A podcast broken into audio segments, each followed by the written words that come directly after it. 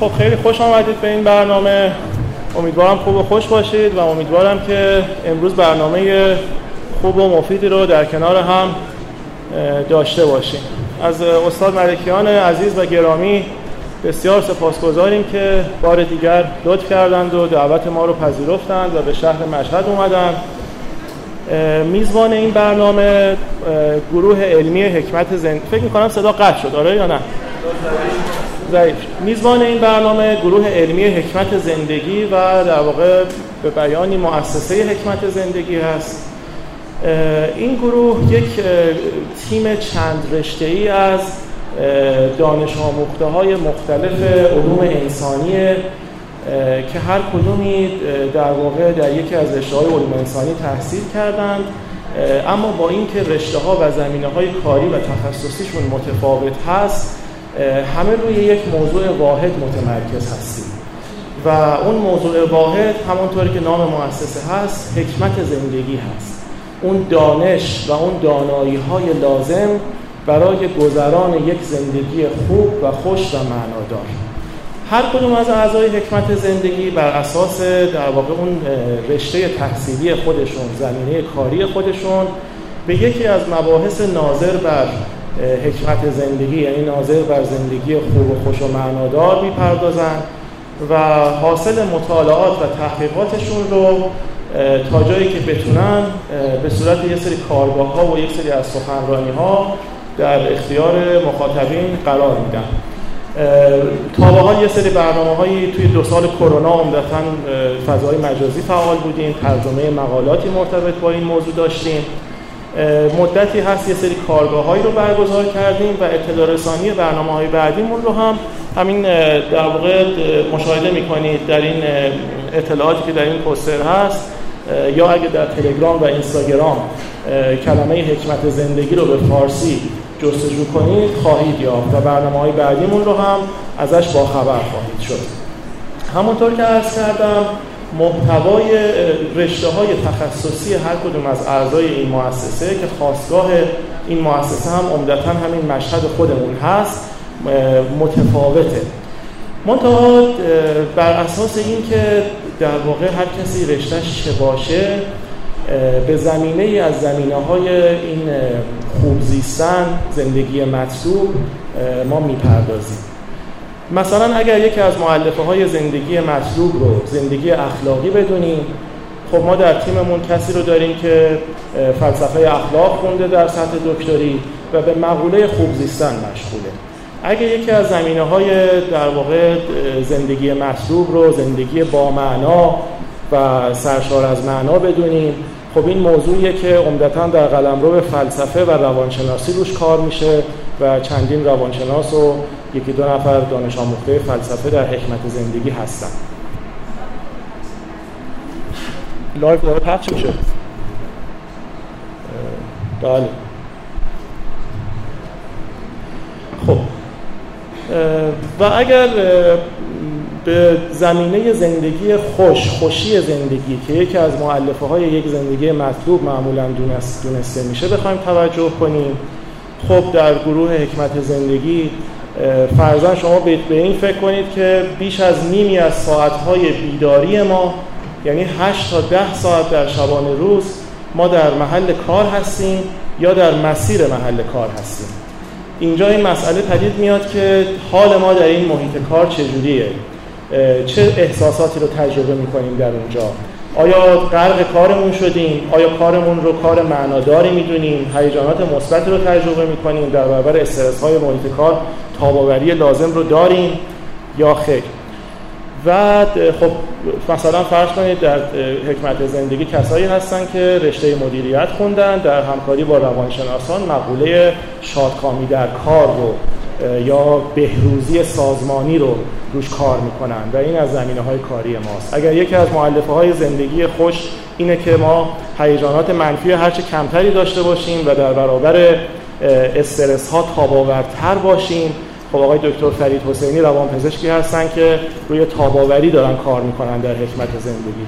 به همین ترتیب اگر ما فرد کمالگرایی هستیم فردی هستیم که یه منتقد درونی خیلی قدرتمندی داره و سرزنشگری داره در درون خودش و نیاز داریم به اینکه با خودمون مهربانتر باشیم. خب گروهی هستن از روانشناسان توی این گروه که در واقع روی شفقت ورزی بر خود کار می‌کنن یه کارگاه برگزار کردن یه کارگاه دیگه هم به در حال برگزاری و دیگه باز بعد از این کارگاه بعدی رو برگزار خواهند کرد.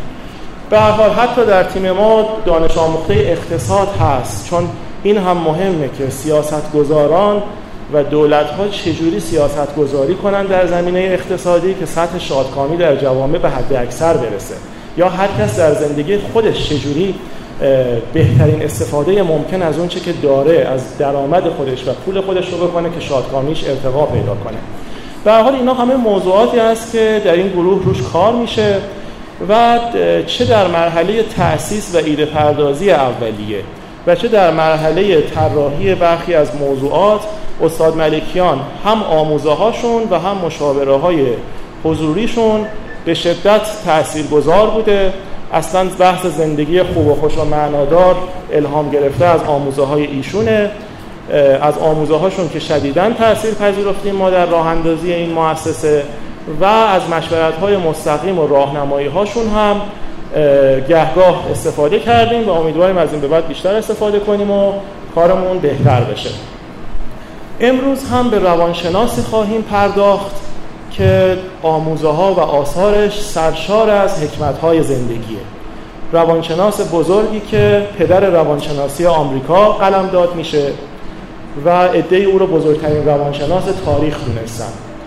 و ما امیدواریم که در محضر استاد ملکیان هم به آموزه ها یعنی هم به فراورده های فکری ویلیام جیمز بتونیم بپردازیم هم به فرایند تفکر ویلیام جیمز. یعنی اینکه ویلیام جیمز در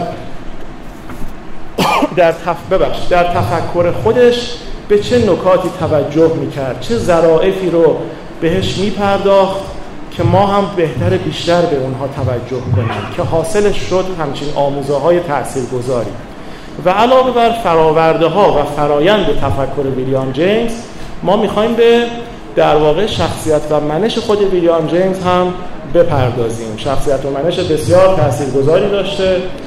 و امیدواریم فرصت بشه استاد به همه اینها بپردازند. فرمودن که من مطلب زیادی برای گفتن دارم و ما دو ساعت کامل رو به سخنرانی ایشون اختصاص دادیم. لطفا پرسشی هر چی که دارید روی برگه ها یادداشت بفرمایید که در انتهای برنامه پرسشاتون رو بهش رسیدگی کنیم تا جایی که بتونیم. و خواهش من اینه که در سخنرانی استاد وقفه ایجاد نشه و ایشون بحثشون رو بتونن توی این فرصت کمی که داریم کامل بفرمایند. خب از جناب استاد دعوت می‌کنم که تشریف بیارن و در خدمت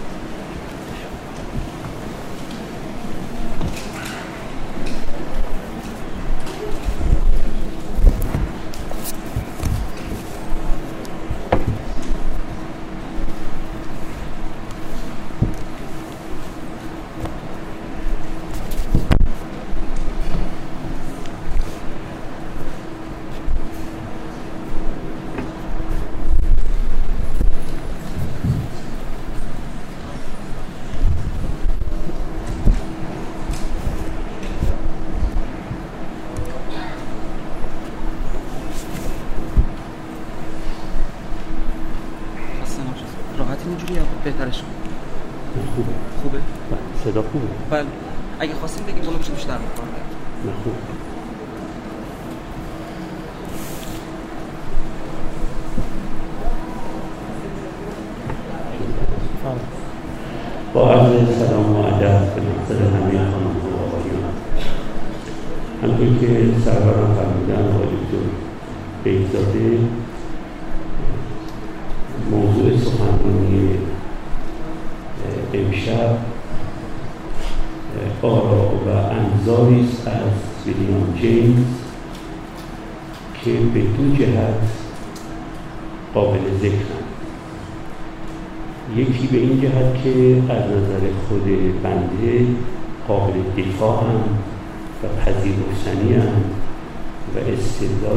فلسفی و گاهی شناختی به سود این آرا و انظار میشه کرد.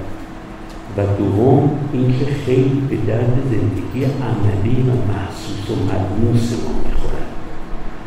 مسائل انتظاری و دور از صحنه های زندگی واقعی و عملی ما نیستن. کاملا سودمندن برای زندگی. راه گشایی دارن برای زندگی. بنابراین چیزهایی که من خواهم گفت یک کسر خیلی کوچکی از آرای ویلیام جیمزه ویلیام جیمز هم عنوان فیلسوف و هم به عنوان روانشناس کتاب های فراوان و کتاب های مهم و کتاب های حجیم نوشته و بنابراین شکی نیست که نمیشه در مثلا دو ساعت یا کمتر از دو ساعت نمیشه آرا و انظار او رو همین رو بیان کرد.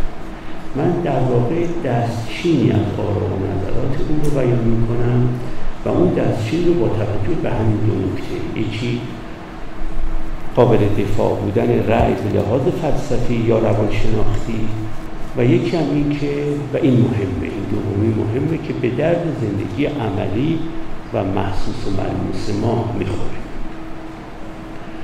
حالا امیدوارم که بتونم این آرا رو بیان کنم. اول چیزی که باید ارز بکنم اینه که همونطور که دیگران هم گفتن لب فلسفه و آموزه های فلسفی ویلیام جیمز یک جمله بیشتر نیست.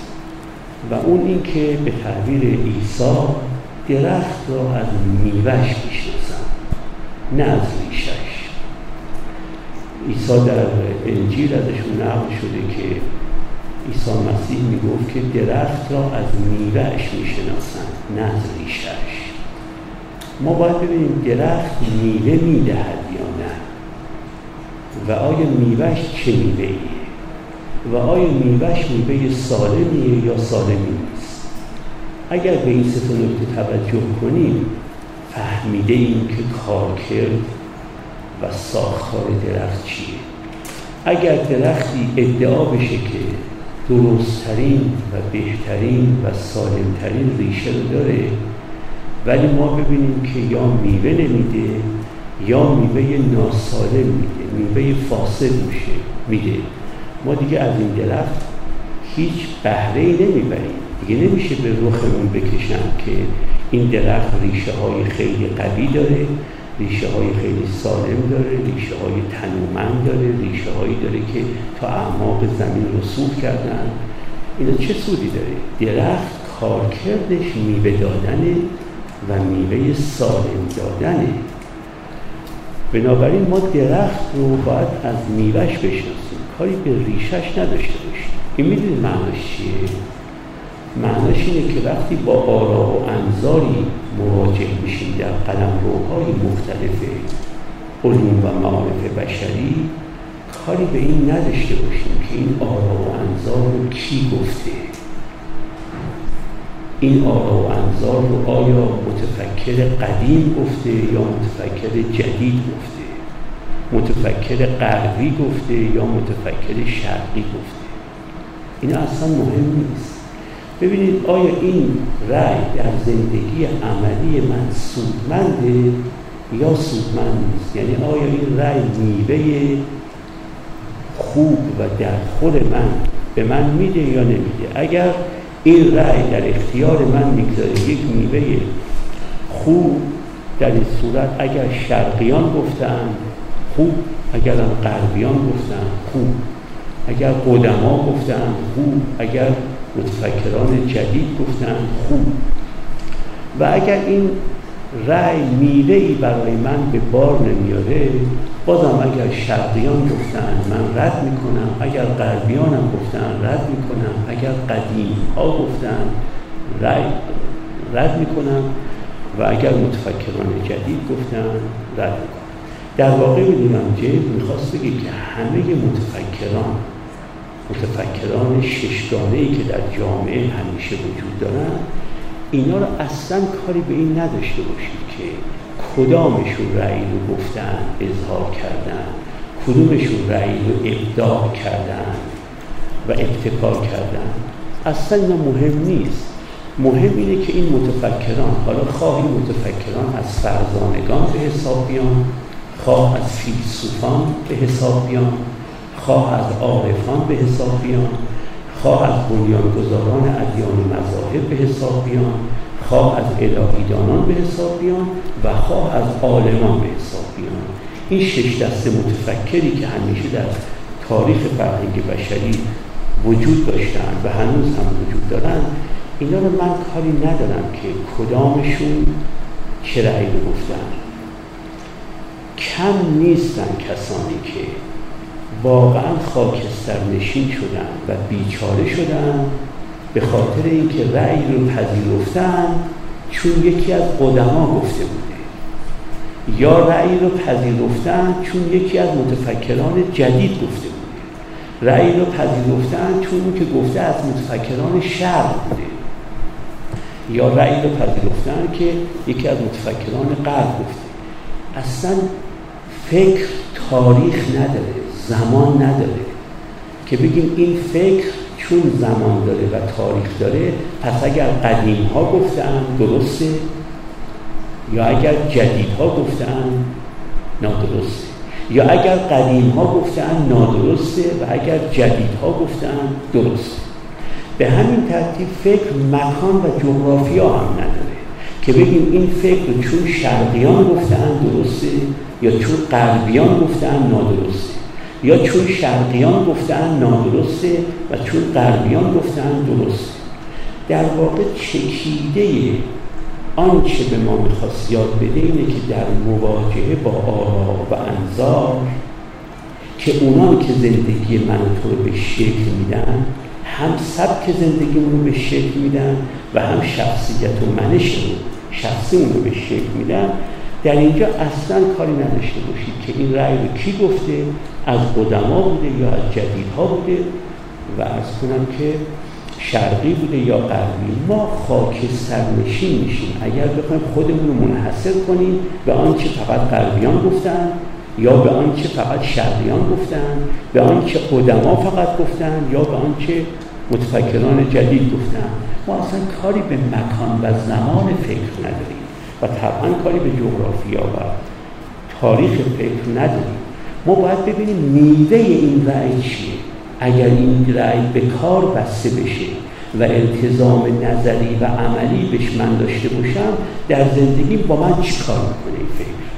التزام نظری و التزام عملی تعهد نظری و تعهد عملی چه به بار میاره خب این در واقع کسانی از شارحان مفسران جیمز گفتن و منم کاملا قبول دارم که پیامش به دنیای ما این که اصلا در قید مکان و زمان نباشید. قید تاریخ و جغرافیای افکار رو بزنید. فقط ببینید این میوه چه میوه و آیا میوه سالمی از یک رأی برمیاد یا میوه ناسالمی. اینو که حالا تمام مطالبی که خواهم گفت اگر ببینید یه ریشه ای در این نکته اولی که گفتم داره.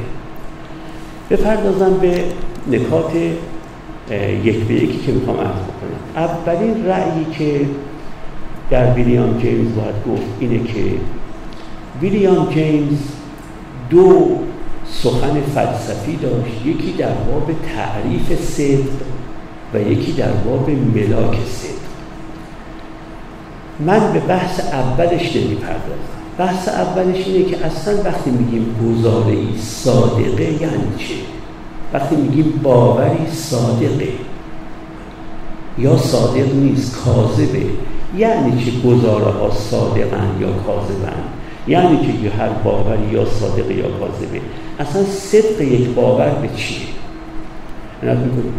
این بحثی در فلسفه منطق و مهمترین بحث شاخه از فلسفه که بهش میگیم فلسفه منطق اینه که آیا این که گزاره الف به است صادق است یا گزاره الف به است کاذب است؟ این یعنی چه؟ خب قدما به سادگی جواب می‌دادن می‌گفتن صادق است یعنی مطابق با واقع است و صادق نیست یا کاذب است یعنی مطابق با واقع نیست غیر مطابق با واقع. این نظریه رو قدما داشتن تا قرن 19 هم این نظریه رو همه متفکران میپذیرفتن که صادق یعنی مطابق با واقع و کاذب یعنی غیر مطابق با واقع. اگر امروز شنبه است در واقع گزاره امروز شنبه است صادقه و گزاره امروز هر روز دیگری غیر از شنبه است. حالا چه جمعه چه یک شنبه چه هر روز دیگری این کاذب خب این نظریه از در عواسط قرن 19 در میان فیلسوفان منطق با مشکلاتی مواجه شد و بنابراین بعضی ها معتقد شدن که صادق و کاذب رو ما باید جور دیگری تعریف بکنیم. و تعریف های دیگری کردن. این بحث رو من می‌ذارم کنار. ویلیام جیمز و دوست نزدیکش چارلز سندرز پیرز که یکی از اعاظم فیلسوفان آمریکایی این دوتا رأی جدیدی در این باب اظهار کردن و گفتن صادق و کاذب به معنای مطابق یا غیر مطابق با واقع نیست. صادق یعنی سودمند در عمل و کاذب یعنی زیان آور در عمل. اینو تعریف صدق می‌دونستن و تعریف کذب می‌دونستن. می‌گفتن مطابق با واقع و غیر مطابق با واقع رو از تعریف صادق و کاذب بیرون بگذاریم من به این رأی نمی‌خوام بپردازم.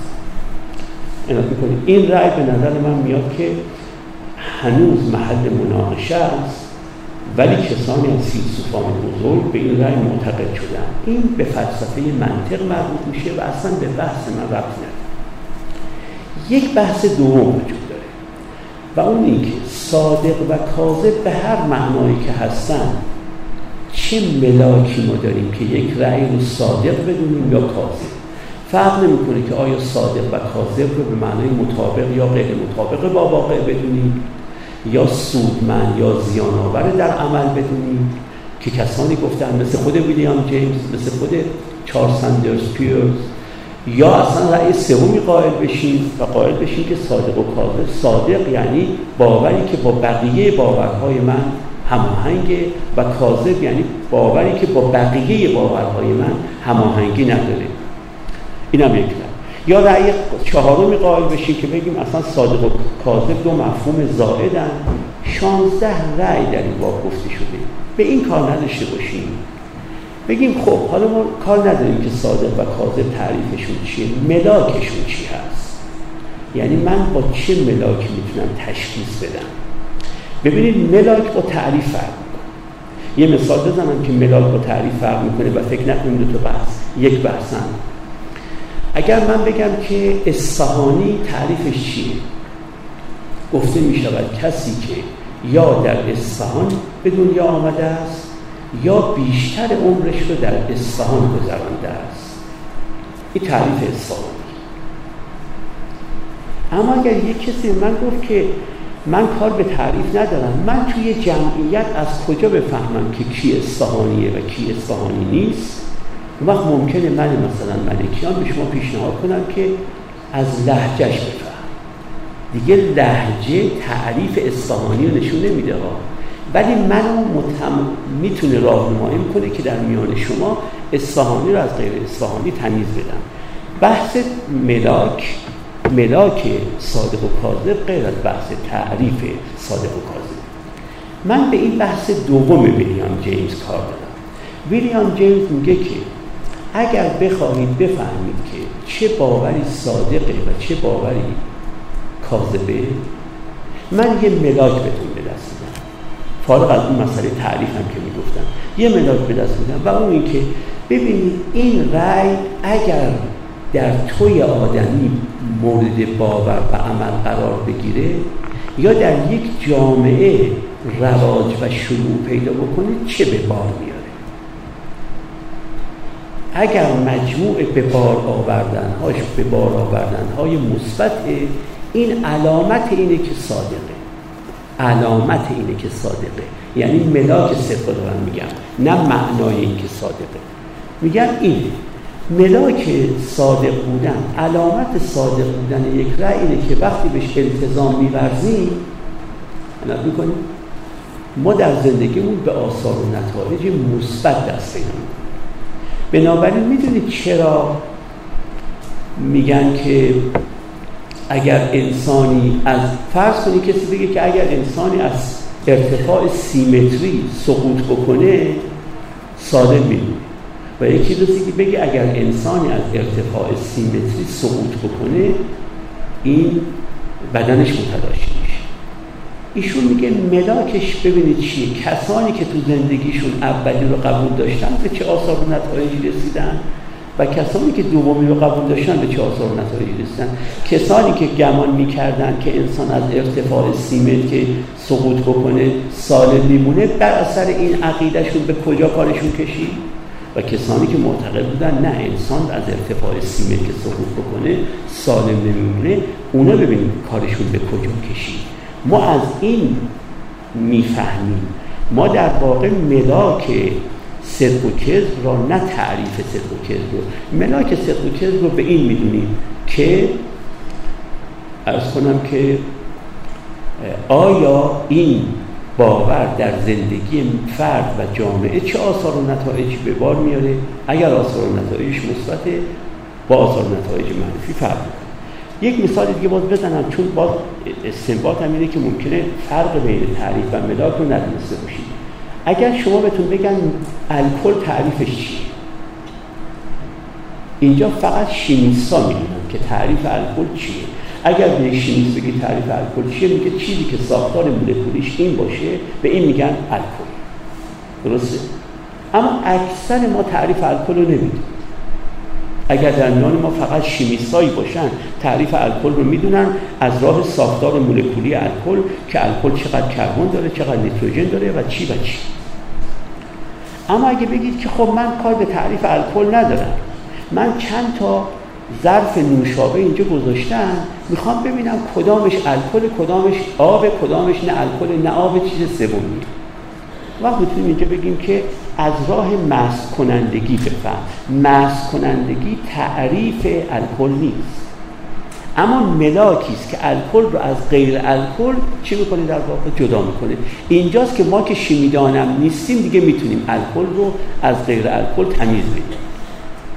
می‌خواستم بگم تعریف با ملاک فرق می‌کنه. حالا جیمز میگه که شما تو اگر ملاک می‌خواید برای صدق و کذب آرا به این توجه کنید که آیا این رأی اگر در زندگیتون به التزام نظری و عملی بورزید چه بر سرتون میاد؟ اگر چیز مثبتی بر سرتون میاد این رأی علامت صادق بودنش رو پیدا کرده اید و اگر چیز منفی بر سرتون میاد شما علامت کاذب بودن را دریافت کرد این نکته.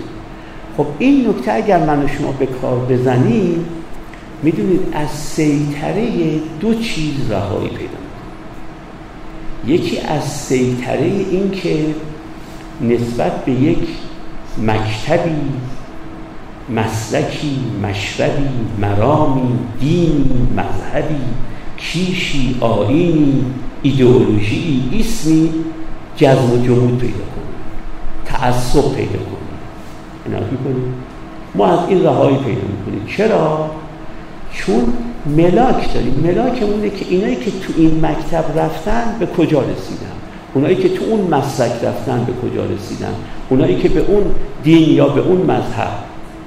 بنابراین یکیش اینه که ما از جزم و جمود و تعصب و خودشیفتگی گروهی نجات پیدا می‌کنیم.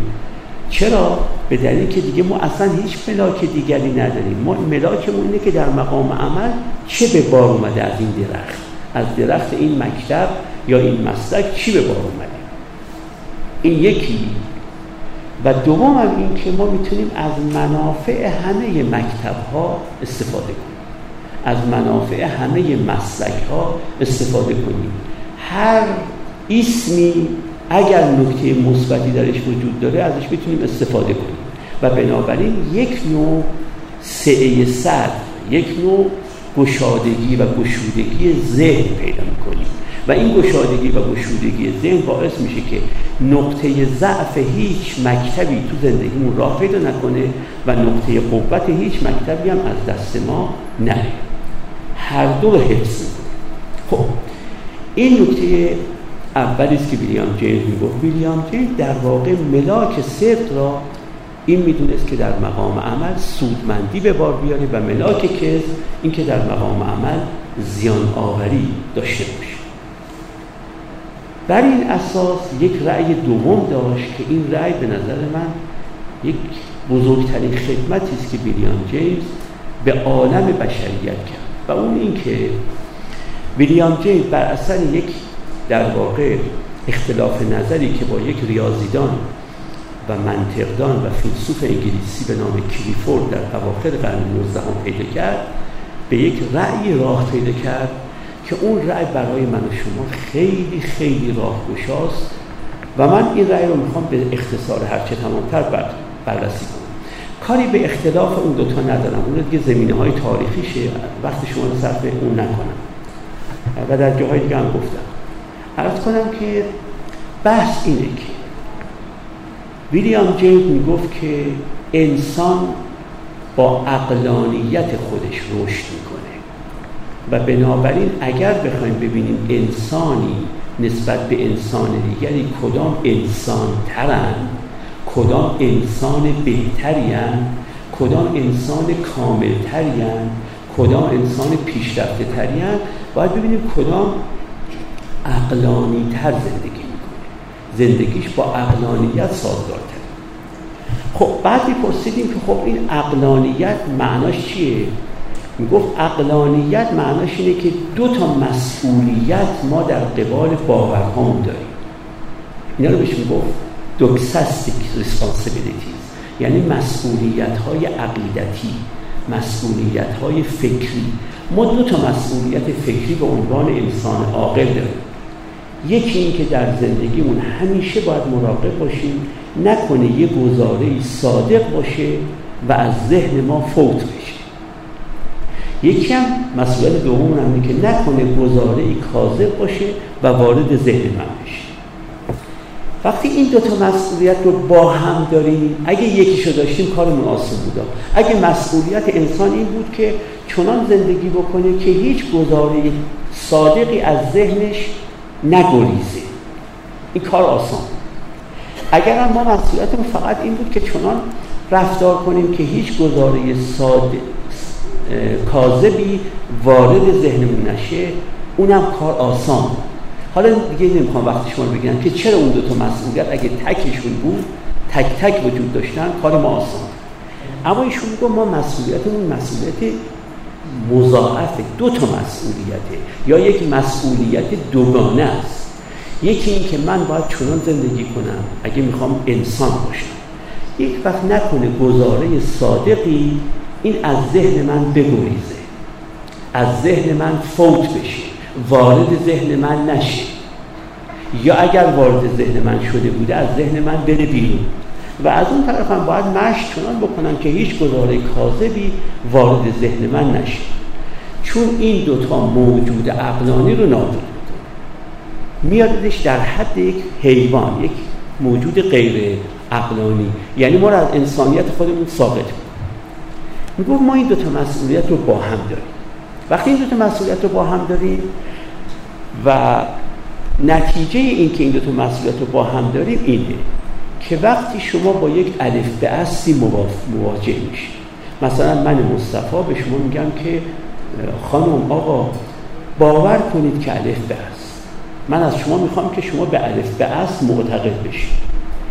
ایشون می‌گفت نتیجه اون دو تا مسئولیت اینه که سه تا صورت برای شما پدید میاد. در مواجهه با این خواسته من از شما که باور کنید که الف به است یک وقت وقتی من به شما میگم باور کنید که الف به شما به عقل خودتون رجوع می‌کنید می‌بینید؟ عقلتون بهتون میگه که من می‌تونم اثبات کنم صدق الف به عقلم وقتی در اینجا میگیم مجموع قوای ادراکی که در اختیار هر انسانی هست بهش میگیم در اینجا عقل. یعنی مجموع منابع ششگانه شناختی که در اختیار همه انسان ها نهاده شده به مجموع این شش در این بحث میگیم عقل. یعنی ادراک حسی درون نگری حافظه گواهی شهود شهود عقلی و استدلال به مجموع این شش تا منبع شناخت که هر کسی داره به اینا میگیم کلش میگیم عقل.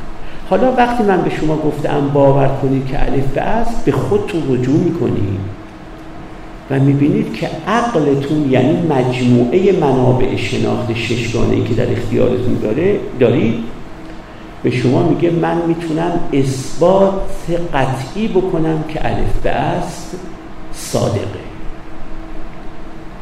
اینجا به الف به است میگن گزاره خرد پذیر خرد پذیر. یه وقت هم هست شق دوم پیش میاد. شما به عقلتون که رجوع می‌کنید می‌بینید عقلتون میگه من می‌تونم اثبات قطعی بکنم که الف به از کاذبه. اون وقت در اون صورت به گزاره الف به از میگن خرد ستیز. این با خرد می ستیزه جنگ داره با عقل. من یه وقت هم هست که عقلتون میگه من نمی‌تونم اثبات کنم. صدق این گزاره را نمی‌تونم اثبات کنم. کذب این گزاره را. هیچ کنمشو نمی‌تونم اثبات کنم. نه قدرت اثبات صدق دارم نه قدرت اثبات کذب. در این صورت به الف میگن خرد گریز نه خرد پذیره نه خرد ستیزه خرد گریزه از دست خرد میگریزه انگار از دست عقل میگریزه. مثل ماهی که از تو چنگ آدم خودشو میلغزونه و میره توی جو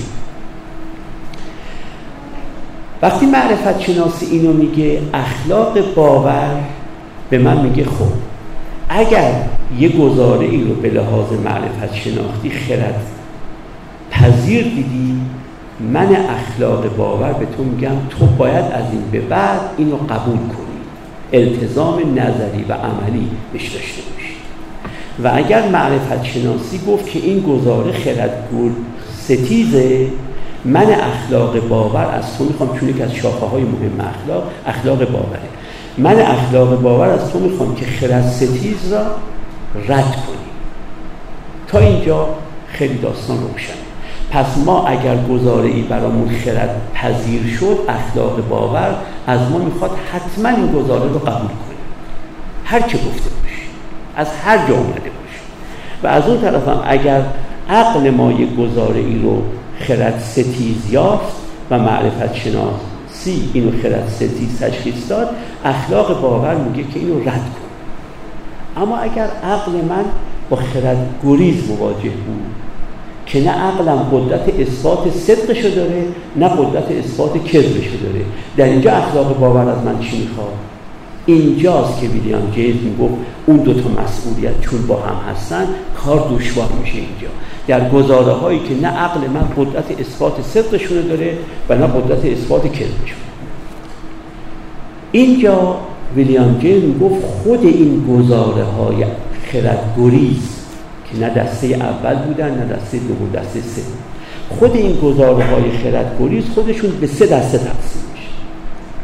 این دسته وسط که نه خرد پذیر بودن نه خرد ستیز این خرد گریز ها که عقل من قدرت نه اثبات صدقشون داشت و نه اثبات کذبشون رو اینا به سه دسته تقسیم میشه. دسته اول گزاره هستن که عقل من قدرت اثبات صدقشون نداره. قدرت اثبات کذبشون هم نداره. ولی بازم ادله ای که برای اثبات صدقشون میاره قویتر است از ادله ای که برای اثبات کذبشون میاره. بازم نمی‌تونه اثبات صدق بکنه. اثبات کذب هم نمی‌تونه بکنه. اثبات قطعی نمی‌تونه بکنه. ولی بازم ادله ای که برای اثبات صدقش میاره قویتر است از ادله ای که برای اثبات کذبش میاره. اینا رو بهشون میگیم خردگریزهای راجح. یعنی خردگریزهایی که رجحان دارن. بر نقیزشون. ویلیام جیمز می‌گفت اینجا اگر رسیدید این خردگریزهای راجح ملحق میشن به خردپذیرها. و باید قبولشون کنید.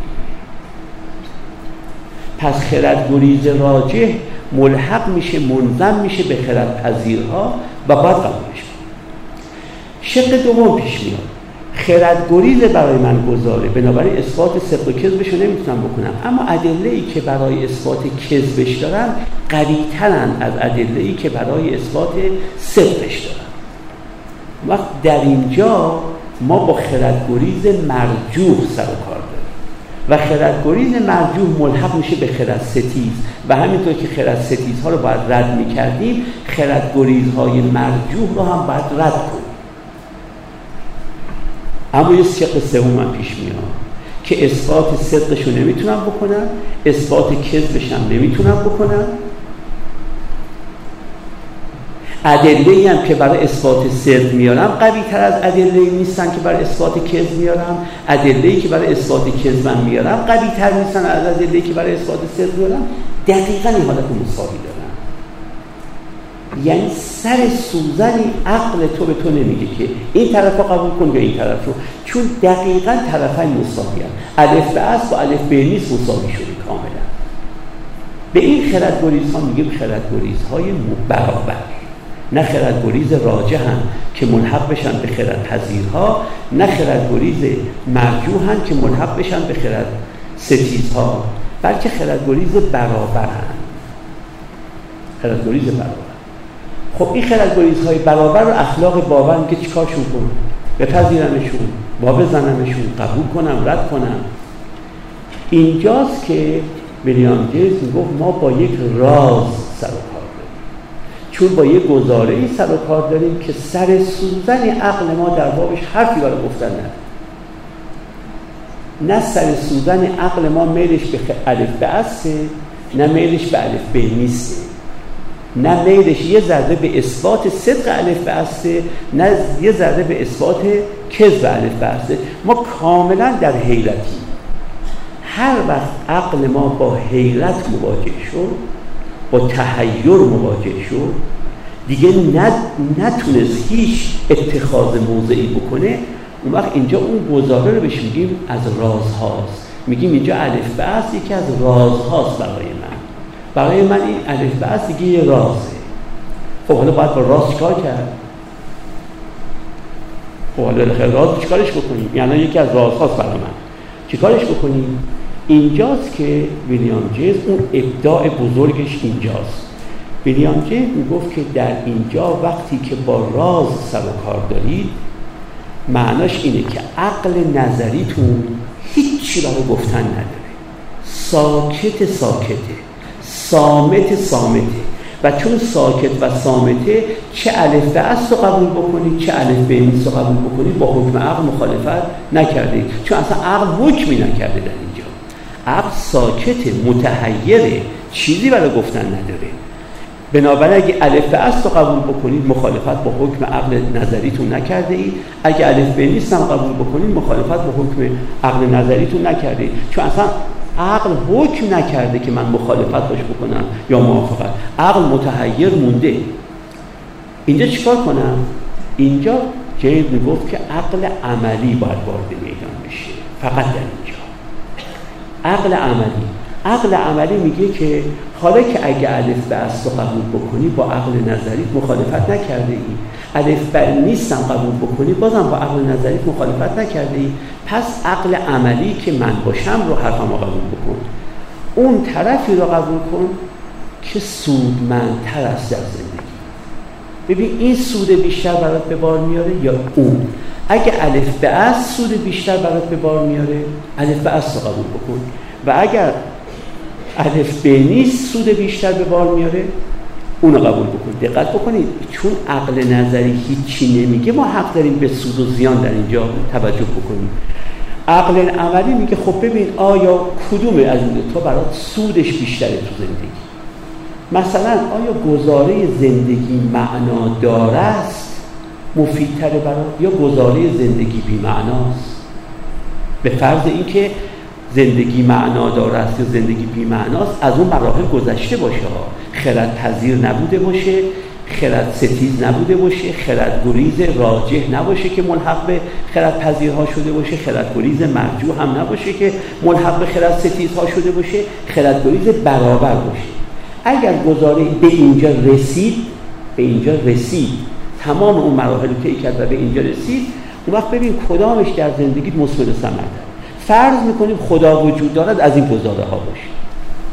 وقت به تو میگن ببین آیا اگر خدا وجود دارد را میپذیرفتی آیا زندگیت بهتر بود یا خدا وجود ندارد را؟ زندگی پس از مرگ وجود دارد رو اگر بپذیری یا زندگی پس از مرگ وجود ندارد رو نظام جهان نظام اخلاقی است رو بپذیری یا نظام جهان نظام اخلاقی نیست؟ رو زندگی با معناست رو بپذیری یا زندگی بی معناست؟ ببین کدومش زندگی تو رو سرشارتر می‌کنه. سرشاری این زندگی به چیه؟ ایشون گفت سرشاری زندگی به اینه که مطلوب های روانی بیشتر برات تامین میشه. کدومه که از این دو تا باور به تو آرامش بیشتر میده؟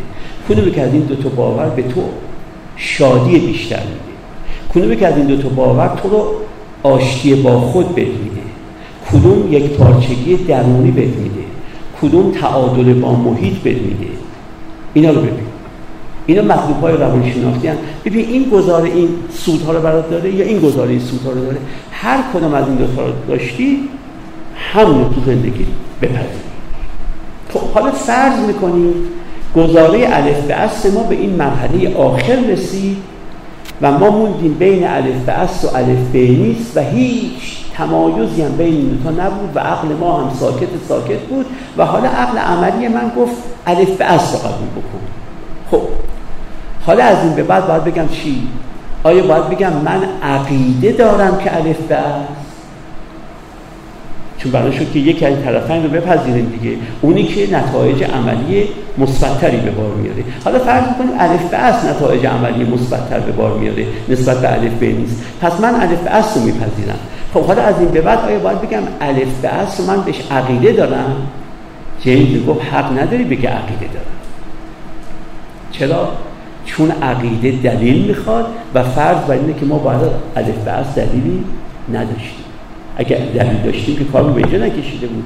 عقل اصلا دلیل نداشتیم ما برای الف به خودمون. بنابراین نمی‌تونید بگی من عقیده دارم که الف به چون عقیده دلیل می‌خواد و اینجا دلیلی در کار نیست. پس اینجا باید چیکار بکنم؟ می‌گفت اینجا بگو ایمان دارم که الف به عقیده ندارم که الف چون دلیل نداره. ایمان دارم که الف به خب مگه ایمان با عقیده فرق می‌کنه؟ ویلیام جیمز می‌گفت بله. ایمان یعنی چنان زیستن که گویی. وقتی میگم ایمان دارم که خدا وجود داره یعنی چنان زندگی می‌کنم که گویی خدا وجود داره. نمیگم عقیده دارم که خدا وجود داره. چون بگم عقیده دارم خدا وجود داره؟ میگن دلیل چیه؟ و دلیل ندارم من. پس چنان زندگی می‌کنم که گویی خدا وجود داره. چنان زندگی می‌کنم که گویی زندگی پس از مرگی در کاره. چنان زندگی می‌کنم که گویی در زندگی نه خوبی گم میشه نه بدی گم میشه. یعنی نظام جهان نظام اخلاقی چنان زندگی کردن که گویی این ایمانه. خب حالا اینا برای زندگی عملی من چه فرق چه تأثیری داره این حرفا؟ شما می‌گفتید من می‌خوام حرفی بزنم که در زندگی عملی ما تاثیر داره. حالا تاثیرات شاید بکنم سه تا اثر عظیم این تلقی داره. تلقی اول اینه که اصلا عقیده و ایمان دو چیزن عقیده رو نباید با ایمان اشتباه گرفت. عقیده رو فقط مختص جاهایی باید کرد که ما دلیل داریم. کنیم. جایی که دلیل نداریم ما نمی‌تونیم که بگیم عقیده دارم. اگه عقیده گفتیم داریم ادعای بلا دلیل کردیم سخنی گفته ایم که نمی‌تونیم پای این سخن بایستیم چون اگه گفتم عقیده دارم که خدا وجود دارم وجود داره شما از من پرسید خب به چه دلیل؟ و هیچی برای گفتن ندارم. اینجا باید بگیم ایمان دارم که خدا وجود داره. پس نکته اول اینه که عقیده با ایمان فرق می‌کنه. عقیده یعنی باور داشتن به چیزی. ایمان یعنی چنان زیستن که گویی آن چیز برقراره. عقیده نه. اما چنان زندگی می‌کنم که گویی خدا مثلا وجود توجه بکنید البته اگر به نظرتون اومد که با خدا وجود ندارد آثار و نتایج مثبت به بار میاد باید ایمان بیارید به خدا وجود نداشتن. باید بگید چون ایمان دارم که خدا وجود نداره. یعنی چنان زندگی می‌کنم که گوی خدا وجود نداره. این نکته پس عقیده رو با ایمان اشتباه نگیرید و اکثر ما تو زندگیمون چیزهایی رو که میگیم عقیده داریم در واقع ایمان بشتاریم ولی میگیم عقیده داریم. یعنی در واقع خودمون رو در یه موضع معرفتی قرار میدینیم که لیاقتش رو نداریم. ما در اون موضع ننشستیم. ما خیلی از اون موضع پایین تریم ما عقلمون هیچی برای گفتن نداشتیم. به تعبیر دیگری ما با راز سر و کار داشتیم و با راز عقیده نمیشه داشت. در مورد راز ایمان برداشت. ما به مسائل عقیده داریم اما به رازها ایمان داریم. این نکته اول. نکته دومی که این این به ما میگه اینه که تا چیزی این مراحل رو طی نکرده باشه حق ندارید ایمان هم بهش داشته باشید ما خیلی از اون چیزهایی که بهش ایمان داریم اصلا این مراحل رو طی نکردن. یعنی اول ما تحقیق نکردیم در باب خرد پذیری یا خرد ستیزی یا خرد گریزیش و اگر خرد گریز هم هست تحقیق نکردیم که آیا خرد گریز راجهه که باید قبولش کنیم یا خردگریز مرجوحه که باید ردش کنیم یا خردگریز برابره. اینم اثر دومشه. و اثر سومش می‌دونید چیه؟ اینه که ما متواضع میشیم. می‌فهمیم که ما اکثر زندگیمون بر اساس ایمانه. منظورم ایمان دینی و مذهبی نیست. ایمان به همین معنی که می‌گفتم. یعنی ایمان معرفت شناختی. متواضع میشیم. ما چون فکر می‌کنیم خدا وجود داردی که بهش معتقدیم دلیل داره نسبت به اینایی که خدا وجود ندارد اینقدر با نخوت برخورد می‌کنیم. با تکبر برخورد می‌کنیم. و اگه دستمون برسه می‌کنیم از صحنه آدم اصلا بیرونش می‌کنیم. چون فکر می‌کنیم ما دلیل داریم و اونا در مقابل حرف مستدل ما ایستادن. ولی اگه بگیم ما ایمان داریم به اینکه خدا وجود دارد یعنی در واقع نمی‌دونیم وجود داره یا وجود نداره. اما چنان زندگی می‌کنیم که گویی وجود داره. خب از این جهت تحمل باید بتونیم بکنیم. اونم که چنان زندگی می‌کنه که گویی خدا وجود نداره. چون هم او بیدلیل بوده هم من بیدلیل بودم. خب همونطور که او تحمل می‌کنه که من چنان زندگی بکنم که گویی خدا وجود داره منم باید تحمل کنم که او چنان زندگی کنه که گویی خدا وجود نداره. چون از لحاظ معرفتی وضعمون مساویه. هر دومون بیدلیلی هر دومون دلیل تو چندتمون نیست. منتها یکیمون به این ورش ایمان آورده چنان زندگی می‌کنه که گوی خدا وجود داره. یکی به اون طرفش ایمان داره یعنی چنان زندگی می‌کنه که گوی خدا وجود نداره. اما اگه گفتید من عقیده دارم که خدا وجود داره یعنی می‌خواد بگید دلیل دارید برای ادعاتون و بنابراین هر کی مخالف شما داره در مقابل استدلال میسته و کسی که در مقابل استدلال بیسته انگار در مقابل حق ایستاده و ما باید نابودش کنم. حالا یا نابودی فیزیکی یا نابودی آبرویی یا نابودی فرهنگی به هر صورت. ویلیام جیمز از این لحاظ می‌خواست بگه تواضع عمیق در اونجا حاصل میاد که آدم بفهمه چقدر خرد پذیرها و خرد ستیزها تو زندگی ما کمن. ما اکثر باورها مربوط به چی میشن؟ این خرد ها میشن. بنابراین متواضع باشیم. زندگی بکنیم اجازه بدیم دیگران هم زندگی بکنن. چون اونا هم سخنانشون به اندازه سخنان ما نامستدله. اناد می‌کنیم. اونا با رازهای سر و کار دارن. منتها در یک راز شما این جانب رو می‌گیرید یکی دیگه در همین راز جانب دیگری رو گرفت. ما متاسفانه این در فرهنگ ما نیست و برای ما این مهمه که به خود بیایم و اینقدر فکر نکنیم ما عقیده داریم عقیده مستدل داریم استدلال به صور عقایدمون داریم. ویلیام جیمز در همون سخنرانی معروفش که در دانشگاه هاروارد کرد خب دانشگاه هاروارد بزرگترین دانشگاه جهانه. اون زمان بزرگترین دانشگاه جهان بود. هنوزم مهمترین دانشگاه جهان دانشگاه هاروارد. اونجا با اساتید دانشگاه هاروارد سر و کار داشت در همین سخنرانی معروفش که این مطلب درش اومد. در همونجا گفت که آقا من 5 6 تا چیزی که همتون طرفدارش هستید از اون پرسم ادلهشو بگید. شما ببینید دانشگاه هاروارد اساتید دانشگاه هاروارد گفت من 5 6 تا چیز خیلی که همتون قبول داریم میگم دلیلشو بگید ببینم کدومشون دلیل دارید می‌گفت همتون معتقدید صلح بهتر از جنگ. دلیلشون نمی‌خواست بگه صلح بهتر از جنگ نیست. می‌خواد بگه ببینید برای همین صلح بهتر از جنگ هستم. ما اگه دقت بکنیم ببینید دلیل قانع کننده نداریم می‌گفت همتون معتقدید که دموکراسی بهترین نظام سیاسی.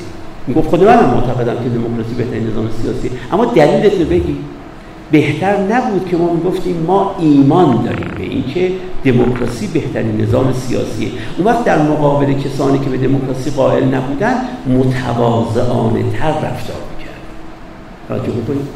هفتش تا گزاره اینجوری میاره که همش هم واضح. حالا این دوتا چون تو ذهنم بود. خدمتتون گفتم. عنایت می‌کنیم ما خیلی متکبریم. یه فرهنگ متکبر پروری داریم.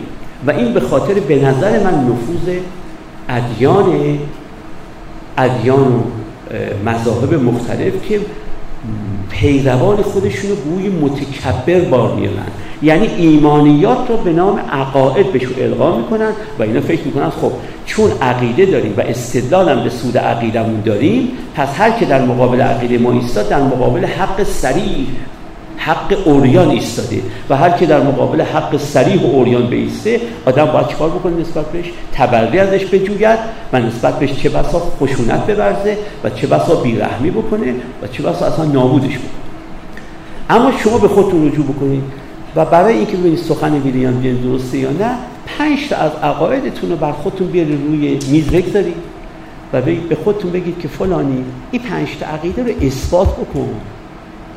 که دیگه هیچ کسی در مقابل دلیل سخنی برای گفتن نداشته باشه. وقت می‌بینید که ما اکثرا داریم با ایمانیات خودمون زندگی می‌کنیم. این خیلی مهمه به نظر من و این برای ما مخصوصا برای ما که در ادیان و مذاهب رشد کرده ایم و مخصوصا در ادیان ابراهیمی رشد کرده ایم که از این جهت باز بر ادیان شرقی در این جهت متصدبترن این رو ما نداریم و اینه که می‌بینید به هر صورتی می‌تونیم در باب دیگران ارز کنم که داوری منفی بکنیم و این داوری منفی از رد و قبول اکادمیک شروع میشه تا اعدام تا شکنجه و تا ترورهای جمعی به خاطر که اینا با حق سریح ما مخالفت کردن و ما نمی‌تونیم کسی که با حق سریح مخالفت کرده رو بپذیریم. این یک نکته. بعدی که از آموزه های ویلیام جین می‌خواستم عرض بکنم اینه که ویلیام جین یک رأی داره تحت عنوان اراده معطوف به باور. این اراده معطوف به باور یک درس مثبت به ما میده و یک درس منفی یک درس ایجابی میده یک درس سلبی. اولا میگه که شما می‌دونید که ما از لحاظ روانشناختی چنان ساخته شده ایم که به باور داشتن بیشتر علاقه داریم تا به باور نداشتن. ما همیشه ارادمون معطوف به باوره. می‌کنیم یعنی بیشتر دوست دارید در باب هر موضوعی در باب هر مسئله در باب هر مشکلی یه رأی داشته باشید تا نداشته باشید ما علاقه داریم به رأی داشتن. علاقه داریم که در باب هر موضوعی در باب هر سوالی در باب هر مسئله در باب هر مشکلی یک رأی داشته باشیم.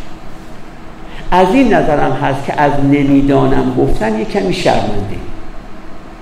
چون وقتی میگم نمی‌دونم اعتراف می‌کنم که یه چیزی که به نظر خودم باید داشته باشم و ندارم چون وقتی دارم میگه نمی‌دونم یعنی در این باب رأیی ندارم می‌کنید اینو بهش می‌گفت اراده معطوف به باور. ما اراده معطوف به باور داریم. یعنی همینطور که من اراده معطوف به ثروت دارم اراده معطوف به شهرت دارم اراده معطوف به قدرت دارم دوست دارم ثروت داشته باشم.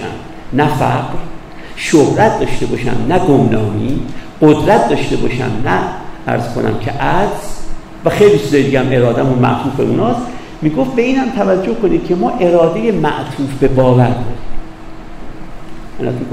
خب شما اگه اراده معطوف به ثروت داشته باشید چیکار می‌کنید از هیچ فرصتی استفاده دریغ نمی‌کنید در اینکه ثروتتون افزایش بده.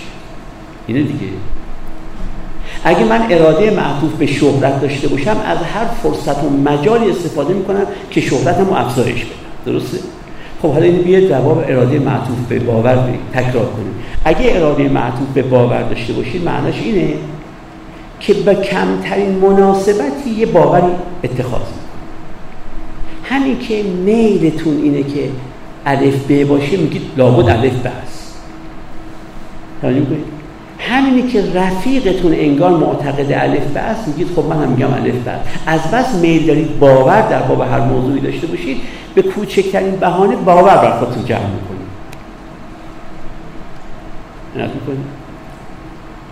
با اینکه انسان از لحاظ فکری دارای فضیلت به این اراده معطوف به باور خودش مهار می‌زنه.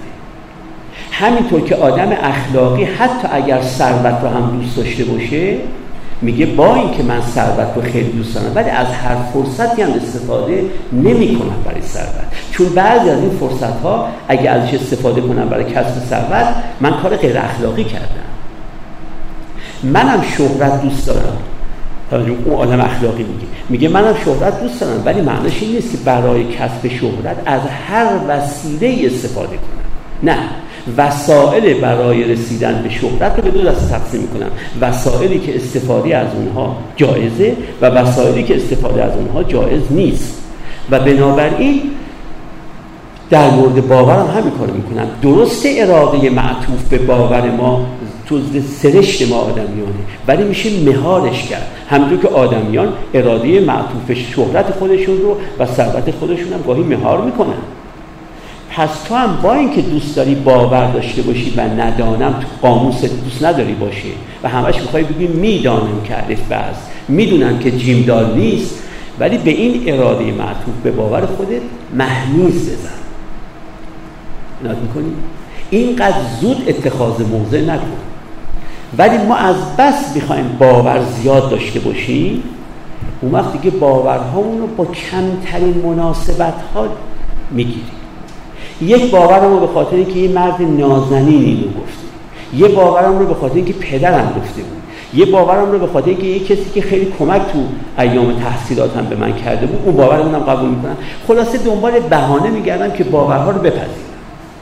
و از این بهانه هم الا پیدا میشه. اون وقت اینجاست که اون قارهای چهارگانی فرانسیس بیکن اون ببخشید تعصبات چهارگانه ای که فرانسیس بیکن می‌گفت پدید میاد که دیگه وارد بحثش نمی‌خوام بشم. ما پی بهانه میگردیم. حالا یه وقت باور هم قبیله یا رو قبول می‌کنیم باور کسانی که با از یک قوم و قبیله ایمدشون یکی باور هم ملیت رو قبول می‌کنیم یکی باور هم دینان و هم مذهبانمون رو قبول می‌کنیم یکی باور هم ولایتی رو قبول می‌کنیم یکی باور هم سنفی رو قبول می‌کنم. من پزشکم میگم پزشکان پزشکان معتقدن الف بس دوستان معتقد میشم الف بس. خب این جنبه چیه در واقع؟ جنبه خطرناک اراده معطوف به باور جنبه سلبیشه که باید اینو در واقع محمیز زد و خیلی در اتخاذ موضع باید با احتیاط عمل کرد. منتها در کسب ثروت و کسب شهرت از چه اخلاقی استفاده می‌کنید برای محمیز زدن؟ از اینکه اخلاقا من نباید دزدی کنم نباید کم کاری کنم نباید کم فروشی کنم نباید گران فروشی کنم نباید احتکار کنم نباید اختلاس کنم نباید رشوه بدم نباید رشوه بگیرم. از اونجا استفاده می‌کردیم. تو اراده معطوف به باور باید از اخلاق باور استفاده کنیم. اخلاق باور یک شاخه از اخلاقی که میگه اینجوری باور اتخاذ نکن. اونجوری باور اتخاذ کن. نمیگه چه باور اتخاذ بکن چه باور اتخاذ نکن. نه. میگه اینجوری باور اتخاذ اونجوری باور اتخاذ کن. یعنی ممکنه یه باور واحدی مثل خدا وجود دارد مثلا. شما داشته باشید اخلاقا اخلاق باور رو رعایت کرده باشید. منم معتقدم خدا وجود دارد ولی من اخلاق باور رعایت نکردم. چرا؟ چون مثلا شما اخلاق خدا وجود دارد رو به حکم استدلال قبول کردید. من به حکم اینکه می‌خواستم تبعیت کنم از فلان کس از باب تقلید قبول کردم. خب شما اخلاق باور رو رعایت کردی من نکردم. بنابراین اخلاق باور به ما نمیگه چه باورهایی داشته باشید چه باورهایی نداشته باشید. میگه چگونه باورهاتون رو به دست بیارید و چگونه باورهاتون رو به دست نیارید این جنبه سلبی اراده معطوف به باور. اما یه جنبه ایجابی هم اراده معطوف به باور داره. و اون اینه که خیلی وقتها اگر اراده کردید یک باور را اون باور تو زندگیتون ساده قضاب در میاد و از این استفاده کنید. توجه بکنید. خیلی وقتها مثال بزنم. اگر من اراده کنم که میزان مقاومت مصالح این ساختمان افزایش پیدا کنه. هیچ وقت میزان مقاومت مصالح این ساختمان افزایش پیدا نمی‌کنه. پس اینجا اگر اراده کنم یه واقعیتی رو با اراده من اون واقعیت پدید نمیاد اگر اراده کنم که ساختار مولکولی آب هاشت او نباشه. هیچ وقت ساختار مولکولی آب به خاطر اراده من عوض نمیشه. اما ویلیام جیمز می‌گفت ولی این همیشه صادق نیست. بدونی گاهی جاها اگر اراده کردید یک چیزی را تو زندگیتون صادق در میاد توجه می‌کنید و از این استفاده کنید تو زندگی. ببینید می‌گفتم اگر من فکر بکنم که اینجا مقاومت مصالح این ساختمان بالا بره با فکر من بالا نمیره. اما اگر من فکر کنم که شما می‌خواید به من کمک کنید وقت بهتون میگم که آقا من یه همچین نیازی دارم. خانم من یه همچین نیازی دارم. وقت ممکنه شما کمک رو هم بکنید اگه فکر می‌کردم شما من کمک نمی کنید نمی گفتم بهتون طبعا کمکم شما نمی کردید شما که از غیب خبر ندارید که من نیازمندم. اما اگر باور کنم که شما قصد کمک به من رو دارید خود این باور باعث میشه من نیاز خودم رو با شما در میون می‌گذارم و اتفاقا کمک رو هم دریافت می‌کنم. پس می‌شود ما یک سلسله باورهای خودمون را بهش ترتیب اثر عملی بدیم برای زندگی ما صادق در توجه می‌کنیم حالا من از یک مثالی که خود جیمز زده میگه شما در قطار به یک دختری برمیخورد. البته خب ببخشید اون نمی‌دونسته که ما در نظام جمهوری اسلامی زندگی می‌کنیم. ولی خب بالاخره همیشه هم که نظام جمهوری اسلامی باقی نمونه. یه وقتی ممکنه شما تو قطار به یک دختری بر بخورید توجه می‌کنید اگر باور داشته باشید که این دختر قصد ازدواج نداره هیچ. هیچی اما اگه باور داشته باشید که قصد ازدواج داره میگید خب این قصد ازدواج داره بنابراین به دنبال چی میگرده؟ به دنبال یه خواستگار درخور خودش میگرده به دنبال یه خواستگار مناسب. وقت ممکنه شما بهش بگید که خانم شما من ازدواج می‌کنید ممکنه جواب مثبت در اگه جواب مثبت در اومد می‌دونید این این ازدواج شما مرهون چی هستید؟ مرهون یه باور. اگر باور نداشتید که این خانم قصد ازدواج داره شما تا آخر عمرتون از همسری با این خانم محروم میموندید اما چون باور داشتید به باورتون ترتیب اثر عملی دادید و اتفاقا همسرتون شد. بنابراین خیلی جاها هست که باور متعلق خودش رو ایجاد. حالا مثال در بزنم. در همین جریانات اخیر کشور ما البته اخیر که نباید گفت 44 سال در این جریانات رخ میده کشور ما. ببینید اگر من معتقد باشم که فعالیت های من هیچ سودی نداره. درسته؟ خب اگه عقیده داشته باشم پس دست به فعالیت نمی‌زنم. دست به فعالیت که نمی‌زنم وضع بدم همچنان استمرار پیدا اما اگه باور داشته باشم که فعالیت منم به اندازه خودش یه سودی داره. اون وقت دست به فعالیت می‌زنن و خود این فعالیت کار رو چکار می‌کنه در واقع؟ پیش می‌بره. بنابراین به این نکته باید توجه کرد در اراده معطوف به باور که همه چیز مثل مقاومت مسائل این ساختمان نیست که به باور من تو ربطی نداشته باشه. خیلی باورها هست که آدم بهش اعتنا اگه بکنه و بره به دنبالش. من اگر معتقد باشم که من می‌تونم شاگرد اول کنکور بشم. چون معتقدم اونقدر درس می‌خونم و می‌خونم و می‌خونم احتمال داره که در کنکور چی بشم؟ شاگرد اول بشم. اما اگه معتقد باشم من هرگز نمی‌تونم در کنکور شاگرد اول بشم. درس نمی‌خونم شاگرد اول هم نمیشم. فرق این دو حالت چیه؟ در حالت دوم که معتقدم من شاگرد اول کنکور نمی‌تونم بشم حتما شاگرد اول کنکور نخواهم شد. اما در حالت دوم که معتقدم ممکنه شاگرد اول کنکور بشم اون وقت احتمال داره شاگرد اول بشم احتمال داره شاگرد اول نشم. بین این دو تا کدومش بهتره؟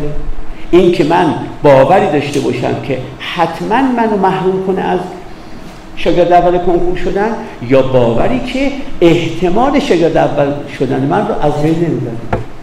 بازم اگه باور داشته باشم شاگرد اولی کنکور میشم حتما نمیشم ولی لاقل امکان داره بشم امکان داره نشم. اما اگه باور داشته باشم شاگرد اولی کنکور نمیشم حتما نمیشم. جیمز گفت در زندگیتون به این توجه ببینید این باور رو اگه بهش ترتیب اثر بدید ممکنه همین باور تو زندگی شما صادق در بیاد. می‌کنید و اگه بهش ترتیب اثر ندید خود این راه شما رو میبنده. اینه که به باورهاتونم مثل راه ها نگاه کنید. این تعبیر خود می‌کنید؟ همینطور که وقتی من می‌خوام از مشهد برم تهران به راه های فیزیکی که منو از مشهد به تهران میرسونه توجه می‌کنم و یکی از اون راه ها رو انتخاب می‌کنم. همیشه آراء خودم رو هم ببینم نکنه این آراء هم یه راهی پیش پای من دارن می‌گذارن. این راه برای خودم نبندم. بدونم که خیلی وقتها اراده ای که معطوف به باوره اگه بهش اعتنا بکنم اون باور در زندگی من محقق خواهد شد. و اینجاست که شما می‌بینید که امید چقدر در زندگی مؤثر. من اگر امید نداشته باشم به تحقق X کارهایی که برای تحقق X باید بکنم نمی کنم و طبعا حتما X در زندگی من محقق نخواهد شد.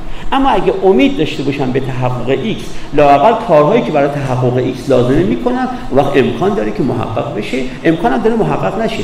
ولی لااقل امکان داره محقق بشه درش وجود داره.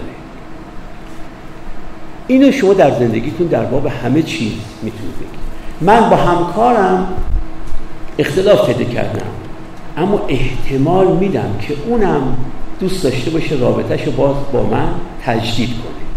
و چون احتمال میدم که او ممکنه رابطهش رو بخواد من تجدید کنه امروز صبح برای اولین بار بعد از سه ماه به سلام می‌کنه این سلام ممکنه راه تجدید رابطه رو باز از نو چیکار کنه؟ باز کنه. اگه سلام نکنم تا وقتی من سلام نکنم این رابطه قهرامیز باقی میمونه. اما اگه سلام بکنم احتمال داره تیرم اصابت بکنه به هدف و اتفاقا اونم از سلام من استقبال بکنه و رابطه برگرده.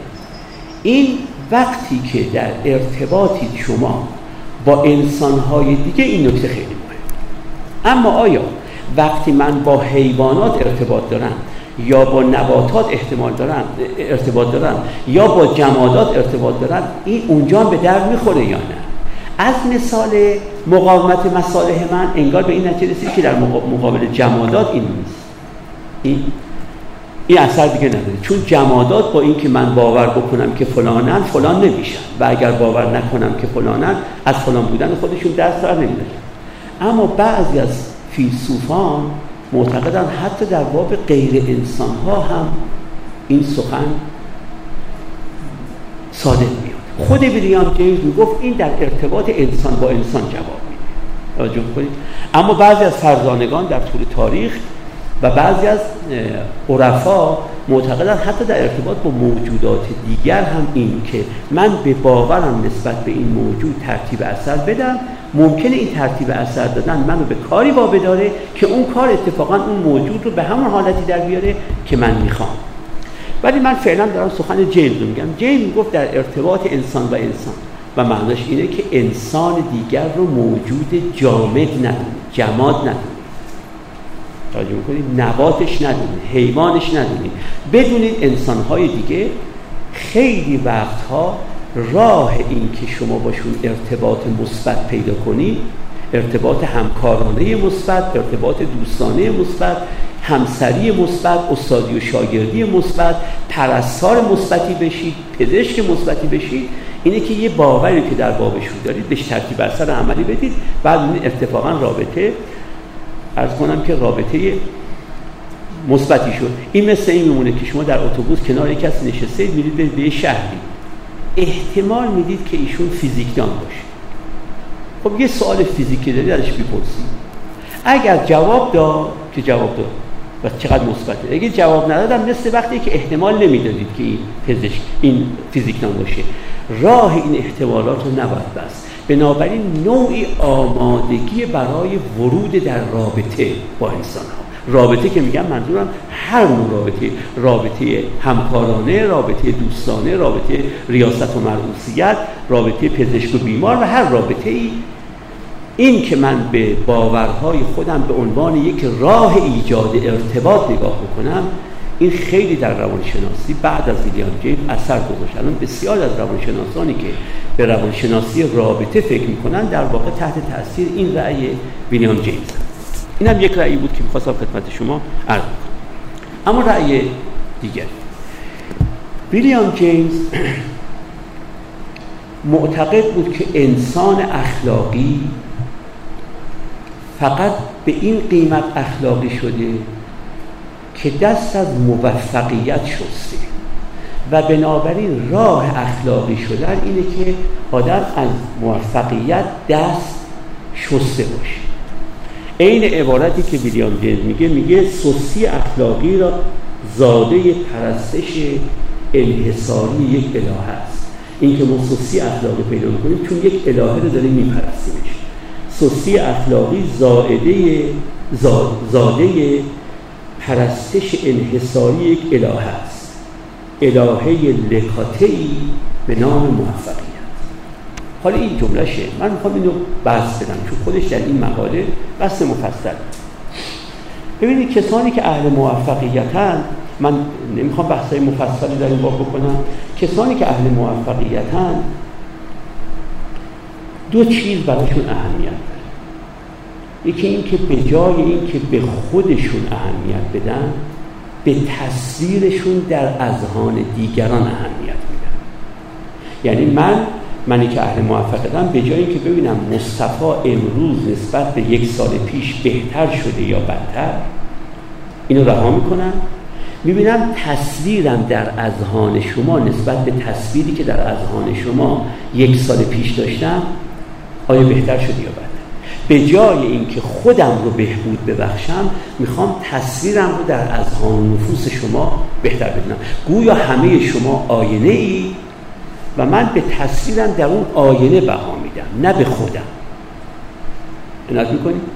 می‌دونی مثل چی مونه؟ مثل آدمی که از بس می‌خواد چاق باشه هر وقت رو برای آینه وای میسه لپاشو می‌کنه و سینهشو جلو میده چون بدش میاد از این لاغرندامی خودش و از این چروکیدگی خودش. خب این که تو چروک گونه های تو که از بین نمیره.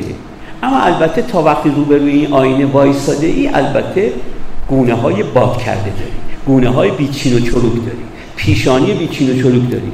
من می‌تونم روبروی آینه وایسم و تو لحظات که روبروی آینه هستم چین پیشانی رو چیکار کنم حذف کنم تا تصویرم تو آینه. کما که وقتی می‌خوام عکس بگیریم این کار موقتا می‌کنم. خب حالا اشکال نداره تو عکس گرفتن. اما اگه عمری من فکر بکنم در حال عکس گرفتن از منی شماها و عمری در واقع به جای اینکه به بهبود خودم فکر بکنم به بهبود تصویرم در آینه ذهن و زمین شما فکر می‌کنم. این اولین خطایی است که آدم های اهل موفقیت می‌کنن. به نظر ویلیام جیم دو تا ویژگی اهل موفقیت دارن یکی این که به جای اینکه به بهبود خودشون بیاندیشن و راه های خودبهسازی رو در پیش بگیرن راه های این تصویرشون رو در آینه های متعدد انسان ها این تصویر رو بهتر کنن به این توجه دارن این نکته اوله. نکته دوم اینه که با دیگران همیشه در حال مقایسه و مسابقه دائم تو ذهنشون دارن خودشون رو در حال مقایسه با دیگران می‌بینن و در عمل هم خودشون در حال مسابقه می‌بینن. اون مقایسه نظری و اون مسابقه عملی برای اینا کمال اهمیت داره.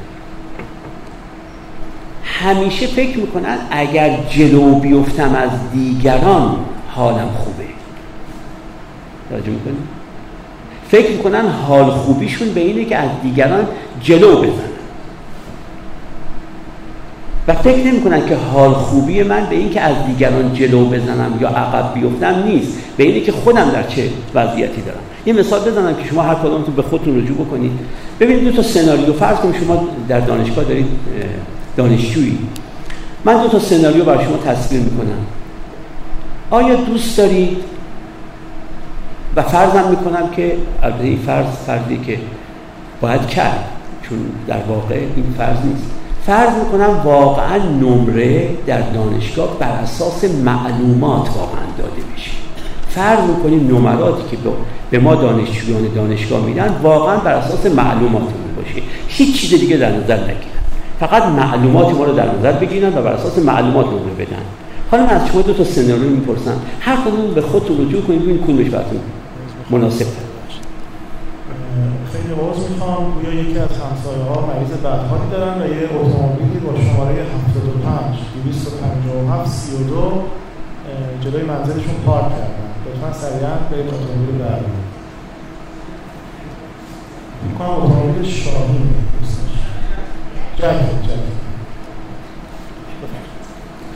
خب حالا فرض کنید که شما دو تا سناریو من با شما در نظر می‌گیرم. با فرض اینکه واقعا نمره ای که استاد به شما داده دقیقا بر اساس معلوماتتون باشه و معلومات رو نشون میده. آیا دوست دارید نمره 19 بگیرید؟ ولی همه همکلاسیاتون نمرهشون بیشتر از 19 باشه. یا دوست دارید نمره 14 بگیرید و همه همکلاسیاتون کمتر از 14 گرفته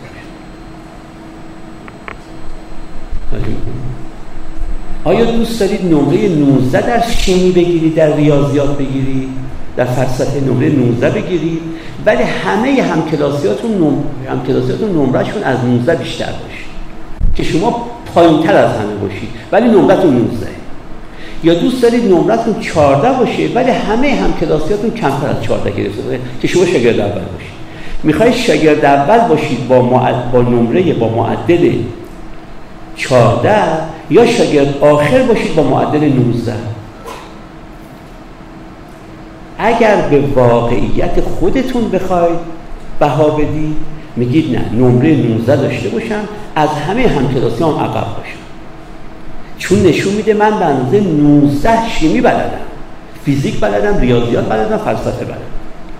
اما اگه به تصویرتون تو اذهان دیگران اهمیت بدید بگید نه من نمرم 14 باشه یعنی معلومات شیمی در حد 14 باشه ولی از همه جلوتر زده باشه. ویلیام جین گفت اهل موفقیت کسانی هم که این دومی میگن ما 14 بیاریم اما شاگرد اول باشیم بهتر از اینه که 19 بیاریم و شاگرد آخر. چرا؟ چون خودشونو در حال مقایسه با دیگران می‌بینن نظرن و در حال مسابقه می‌بینن عملا و فکر می‌کنن خوشی ما و حال خوب ما وقتی که فقط از دیگران جلو زده باشیم خب اگر این دو تا ویژگی داشت البته برای اهل موفقیت بقیه متفکران ویژگی دیگه ذکر کردن. ولی ویلیام گیل این دو تا ویژگی رو قائله میگه اهل موفقیت به خودشون بها نمیدن به تصویرشون در اذهان دیگران بها میدن. این اولا و ثانیا همیشه خودشون در مقام نظر در حال مسابقه مقایسه و در مقام عمل در حال مسابقه می‌بینن.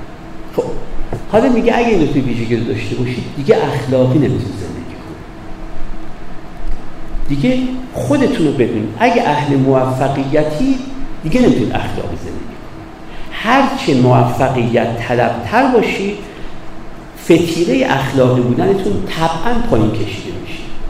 و بنابراین اونایی که می‌خوان اخلاقی زندگی کنن اول بیان با یک سلسله ورزه های نظری و یک سلسله ورزه های عملی موفقیت را در نظر خودشون بی اهمیت کنن بی قدر و قیمت کنن.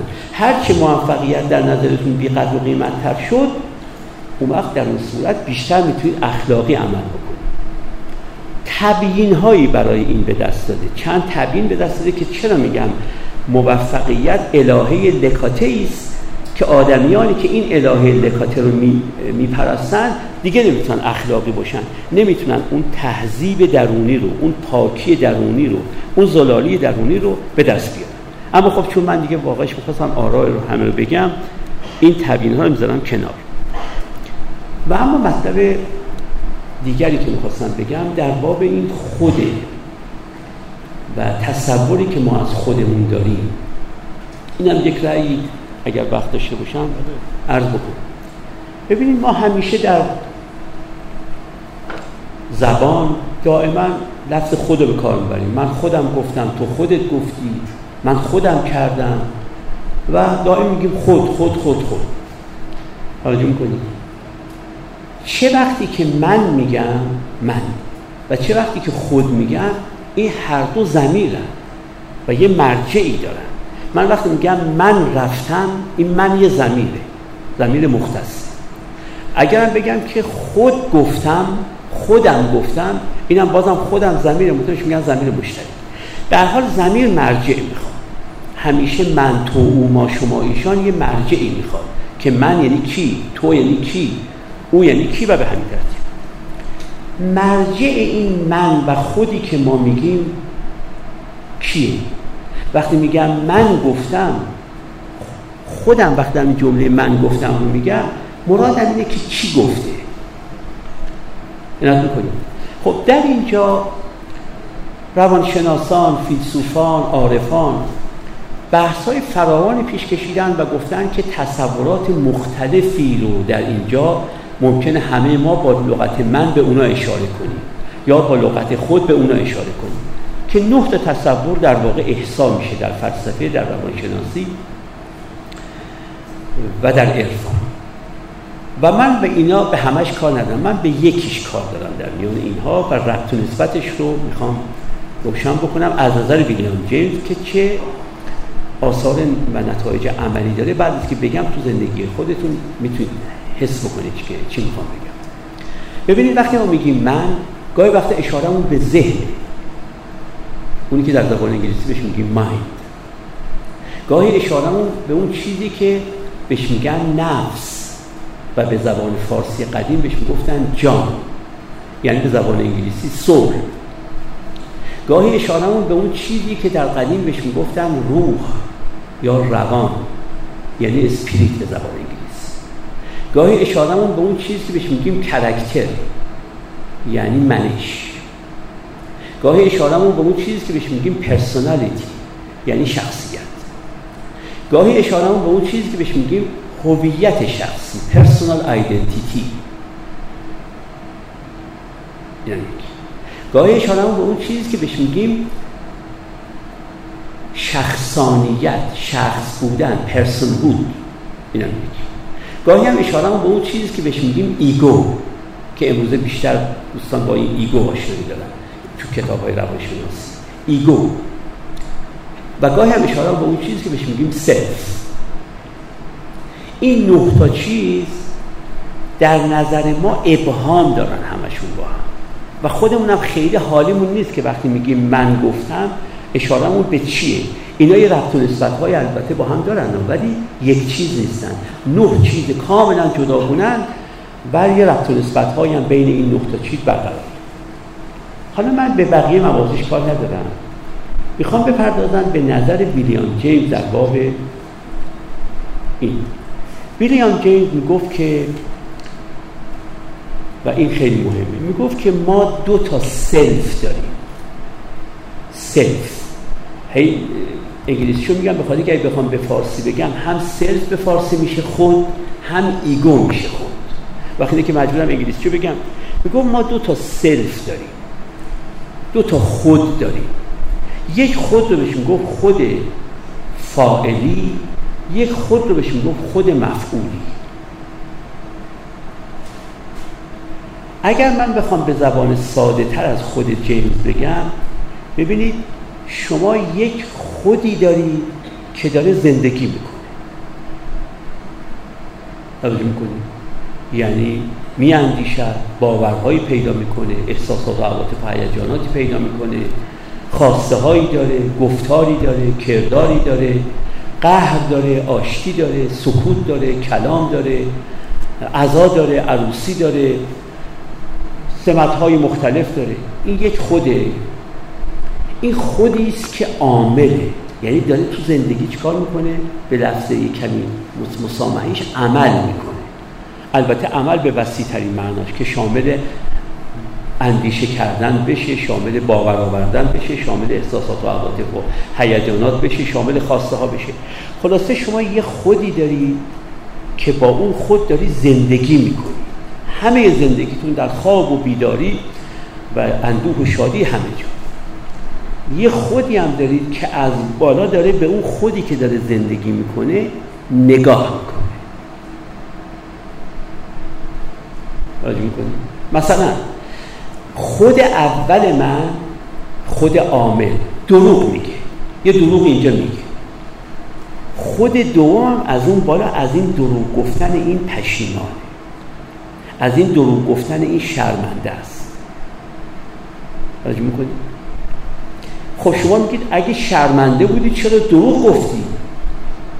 توجه می‌کنید اگر شرمنده بودی از دروغ گفتن چرا دروغ گفتی؟ و اگه دروغ گفتی دیگه شرمندگی چیه؟ میگم آخه یک من است که دروغ میگه یک منه که از بالا به این من دروغگو داره نگاه می‌کنه. عنایت می‌کنید پس ما در واقع در درونمون و این فصل فاصله و بچه ممیز ما از بقیه حیواناته. که تا اونجایی که دانش امروز ما میگه بقیه حیوانات این من دوم نداره بقیه حیوانات فقط من اول دارن. یعنی عاملن عمل می‌کنن تو زندگیشون. یعنی بچه به دنیا میاره بچهش رو شیر میده بچهش تغذیه می‌کنه. ارز کنم که با یه حیوان دیگه میجنگه زخمی میشه چنگول می‌زنه به یه انسانی. این کاری که اون حیوان می‌کنه. اما تا اونجایی که دانش امروز ما البته میگه و از فردا خبر نداریم. اون حیوانات اون من اول و فقط دارن من عامل را. ولی من ناظر رو ندارن ما انسان ها هم من عامل داریم هم من ناظر داریم. هم یه منی وجود داره که داره زندگی رو انجام میده. یه منی هم انگار از بالا سر داره به این چشم دوخته به این نگاه می‌کنه. گاهی جاها احساس افتخار می‌کنه از کارهایی که این من اول کرده. گاهی وقت احساس چی می‌کنه در واقع؟ شرم می‌کنه احساس خجلت داره. احساس عذاب وجدان داره. این من دومه. من اول را ایشون بهش می‌گفت من اول. بهش می‌گفت می یعنی من مفعولی. من دوم بهش می‌گفت آی یعنی من فاعلی. حالا چون می و آی تو زبان فارسی نمی‌دونم من به این می میگم من مفعولی به آی میگم من فاعلی. می‌گفت هر کدام از ما یک من مفعولی داریم یه من فاعلی داریم. من مفعولی با این توضیح اون منیست که داره زندگی می‌کنه. و من فاعلی اون من است که داره از بالا به این من مفعولی نگاه می‌کنه و البته گزارش گاهی میده از کاراش. توجه می‌کنید و گاهی وقتا پشیمان میشه از کاراش. گاهی وقتا حسرت زده میشه از کارهایی که اون کرده. گاهی وقتا اندوهگین میشه از کارهایی که کرده. گاهی وقتا فخر می‌کنه. افتخار می‌کنه. گاهی وقتا سربلنده سرافرازه گاهی وقتا سرشکسته و سرفکنده است. بالاخره این دوتا من رو ما داریم. پس یک من مفعولی داریم که در حال عمل کردنه یه من فائلی داریم که از بالا. با اینکه فائل میگیم ما ولی داره از بالا نگاه, نگاه می‌کنه به این. این دوتا من. ایشون می‌گفت این دوتا من هر کدامشون یک تقسیمات زیرینی دارن. اینا رو باید بهشون توجه بکن اول بریم سراغ من مفعولی. یعنی اون منی که من شما داریم باش زندگی می‌کنیم می‌گفت این من مفعولی خودش به سه من دیگه تقسیم میشه. یک منو بهش می‌گفت من مادی یک منو می‌گفت من اجتماعی یک منو می‌گفت من روحانی من معنوی. هر کدام از ما این من مفعولیمون یعنی اون منی که داره کار می‌کنه دوستان توجه بکنید. من مفعولی و من فاعلی که من میگم به که او تعبیر نی به کار می‌بره من میگم من مفعولی. و اونو آی میگی میگم من فاعلی. وگرنه وقتی میگم من مفعولی یعنی اون منی که داره عمل انجام میده. اون من فاعلی یعنی اون منی که داره از اون بالا نظر می‌کنه به این. می‌خوام بگم یه التباسی براتون پیش نیاد. به می‌گفت این منی که داره زندگی می‌کنه سه تا منه. یک من مادی.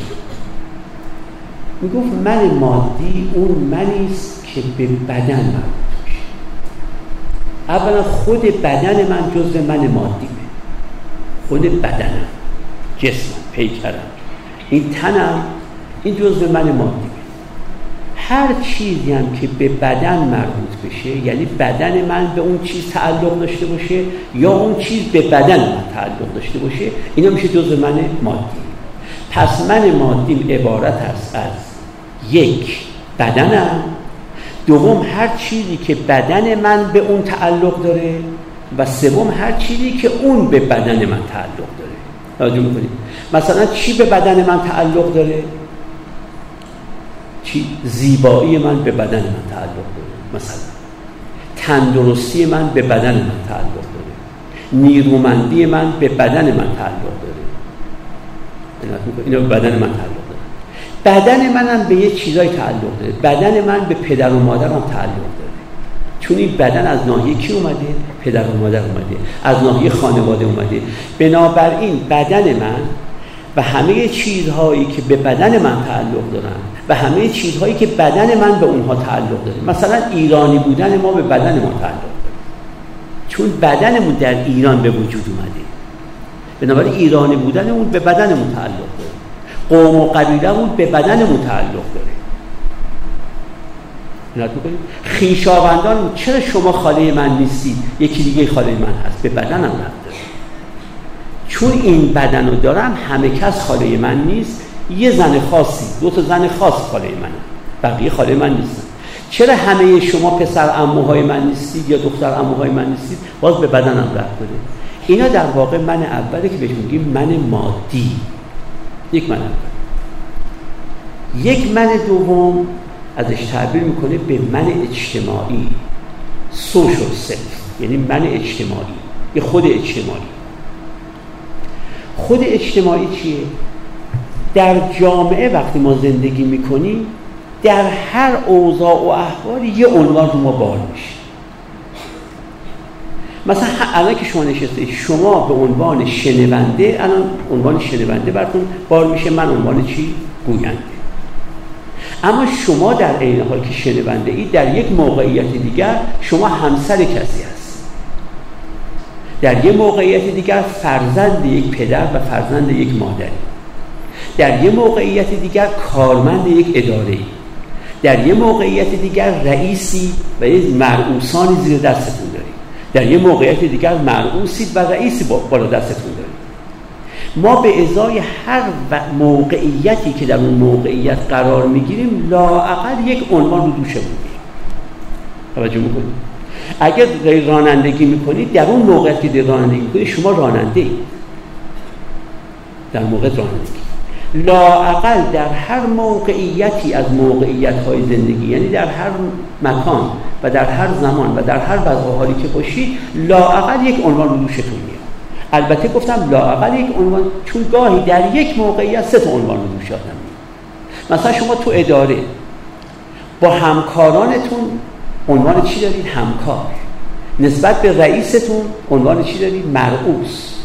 نسبت به اونایی که زیر دستتون هم عنوان چی دارید در واقع؟ رئیس. ببینید در یه موقعیتی دار تو ادارتونید ولی سه تا عنوان اومد رو دوشتون خب همینطور موقعیت ها در زندگی الا ماشاءالله فراوانند و در هر موقعیتی لاقل یک عنوان رو دوش شما میاد. به مجموعه این عناوین و ساز و کارهای این عناوین میگن خود اجتماعی آدم پس پدر بودنتون جزء خود اجتماعیتونه. دوست بودنتون با کسانی جز خود اجتماعیتون همکار بودنتون با کسان دیگری. دشمن بودنتون با کسانی. دوست بودنتون با کسانی. عنایت می‌کنید. قهر بودنتون با کسانی. دراشتی بودنتون با کسان دیگری. همه اینا عناوینی که روش شما میاد. و البته هر عنوانی هم یه وظایف روش آدم به لحاظ اخلاقی می‌ذاره. یه وظایفی هم به لحاظ مصلحت اندیشانه یعنی اگر من پدر فرزندانم هستم به خاطر پدر بودنم یه وظایف اخلاقی رو دوشم میاد یه وظایف مصلحت اندیشانم رو دوشم میاد. به همین ترتیب وقتی همسرم یه وظایف اخلاقی رو دوشم میاد یه وظایف مصلحت اندیشانه. به مجموع اینها گفته میشه چی؟ گفته میشه خود اجتماعی. پس خود اجتماعی به تعداد عناوینی که در موقعیت های مختلف زندگی رو دوش ما میاد و ساز و کارهایی که اون عناوین داره و طبعا وظایف اخلاقی یا وظایف مصلحت اندیشانه که رو دوش من میاره من به عنوان نانآور خانواده مثلا یک وظایفی دارم. به عنوان رئیس ادارم یه وظایف دیگری دارم. و به عنوان شاگرد استادم یه وظایف دیگری دارم.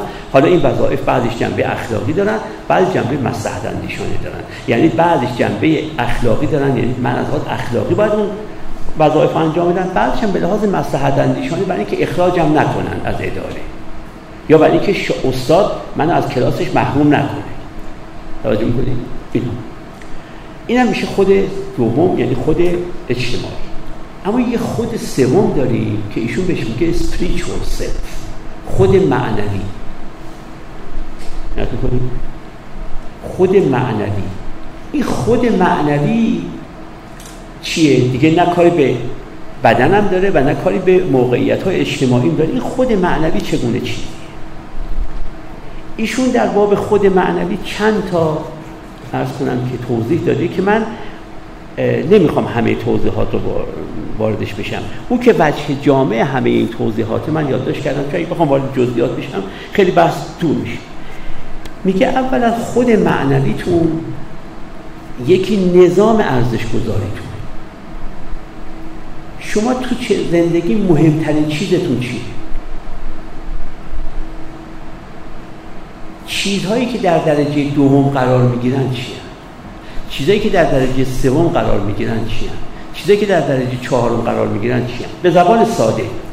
چی رو حاضرید فدای چی بکنید اون چیزی که حاضرید فداش بکنید کم اهمیت تره اون چیزی که اینو فدای اون می‌کنید در نظر شما چیه؟ پر اهمیت تره به زبان ساده شما همیشه تو زندگیتون در حال فدا کردن چیزی برای چیز دیگری هستید. مثلا شما اومدید اینجا چی رو فدای اینجا آمدن کرده ای؟ سینما رفتن رو فدای اینجا کرده ای؟ تو پارک قدم زدن رو فدای اینجا کرده ای؟ تلویزیون دیدن رو فدای اینجا کرده ای؟ و خیلی سال فدا کرده ای. ما در زندگی دائما در حال sacrifice در حال فدا کردن می‌گفته ویلیام جیمز. امکان نداره در زندگی شما در یک لحظه یه چیزهایی رو فدا نکرده باشید اینجا که نشسته اید فدا کرده اید خیلی چیزهایی که اومده اینجا.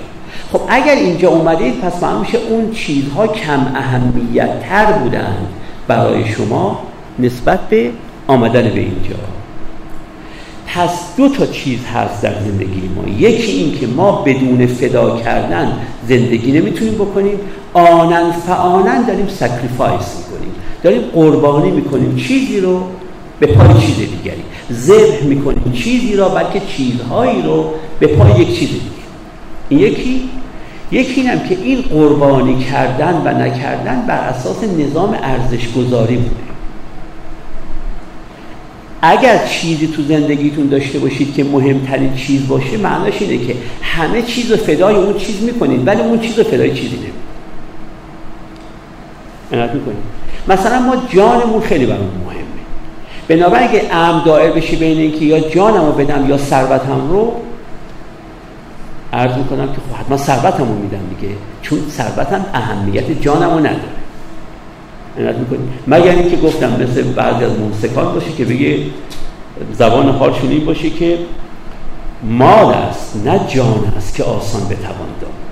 مال جون که نیست که بتونم آسان بدم. مال مال به این سادگی نمی‌تونم بدم. ولی ما معمولا ما ها جانمون رو مهمتر از مالمون می‌دونیم. حالا ثروتتون در مقابل شهرتتون چی؟ ثروت رو فدای شهرت می‌کنید یا شهرت رو فدای ثروت ثروت در مقابل قدرت سیاسی چی؟ حاضر ثروتتون بدید رئیس رئیس جمهور بشید یا نه؟ حاضر ریاست جمهور بشید بدید به شرط اینکه تریلیاردر بشید همه اینا یک نظام ارزش گذاری می‌خواد که بدونم چی رو فدای چی بکنم چی رو فدای چی نکنم. و اگر این ارزش گذاری نباشه ما نمی‌تونیم در هر لحظه از زندگیمون به اون زندگی ادامه بدیم. چون در هر لحظه من باید یه چیزایی فدا بکنم و بعد اون چیزا رو تو نظام ارزش گذاری تونسته باشم تنظیم برشون بکنم. آیا چیزی هست که اگر کسی به شما گفت که جانتون رو هم بدید یا اونو بگید نه جانمو میدم اونو نمیدم. کسانی هستن بعد کسانی هستن که به تعبیر اخلاقی بهشون میگیم شهید نه به تعبیر دینی و مذهبی. به تعبیر اخلاقی بهشون میگیم شهید. شهید کسیست که میگه چون یه آرمانی هست که فقط حفظ میشه با کشته شدن من من جانمو میدم برای که اون آرمان حفظ بشه. حالا اون آرمان ممکنه عدالت باشه ممکنه آزادی باشه ممکنه چیز دیگری. پس در واقع اون چیزی که بهش گفته من که بهش میگم خود معنوی یا خود روحانی اول نظام ارزش گذاری منه. این نظام ارزش گذاری که چی رو فدای چی می‌کنن؟ به تعبیر ساده الاهم و فالمهمم چیه؟ چی برای مهمترینه چی در رتبه دوم در رتبه سوم و به همین ترتیب می‌گفت اینو ما در خود روحانی خودمون در خود معنوی خودمون این یک یه چیز دومی که در خود روحانی خودمون میابیم وجدان اخلاقیه. می‌گفت هر کسی اون مقدار که وجدان اخلاقی زنده و بیداره باید بگیم خود معنویش با خود معنوی دیگری فرق می‌کنه. اگر شما 80 درصد بیداری داره وجدان اخلاقیتون و من 60 درصد بیداری داره باید بگم خود معنوی شما قوی تر از خود معنوی منه. وجدان و در واقع اینکه چه باید بکنم چه نباید بکنم؟ اینم یکی. و سومین چیز آرمان منه. می‌خوام به کجا برسم؟ می‌خوام چی بشم تو زندگی؟ می‌خوام یه عارف بزرگ بشم؟ می‌خوام یک مصلح اجتماعی بزرگ بشم؟ می‌خوام یک دانشمند بزرگ بشم؟ می‌خوام یه آدم خیر بزرگ بشم که دائما دارم به کارهای خیرخواهانه و نیکوکارانه می‌کنم. چی می‌خوام بشم؟ یه راهب بزرگ می‌خوام بشم. اون آرمان ترکیب این ستا میشه خود روحانی. خود روحانی. یکی نظام ارزش گذاری منه یکی وجدان اخلاقی منه که چقدر زنده و بیدار و فعاله و چقدر فرو خفته چون آدم وجدان اخلاقیش هم می‌تونه کم کم به خواب ببره. و سومم اینه که آرمانم در زندگی چیه؟ یعنی در بستر مرگ دلم می‌خواد کی در بستر مرگ باشم؟ وقتی که به کجا رسیده باشم و فرشته مرگ بیاد بالا سرم؟ این آرمان.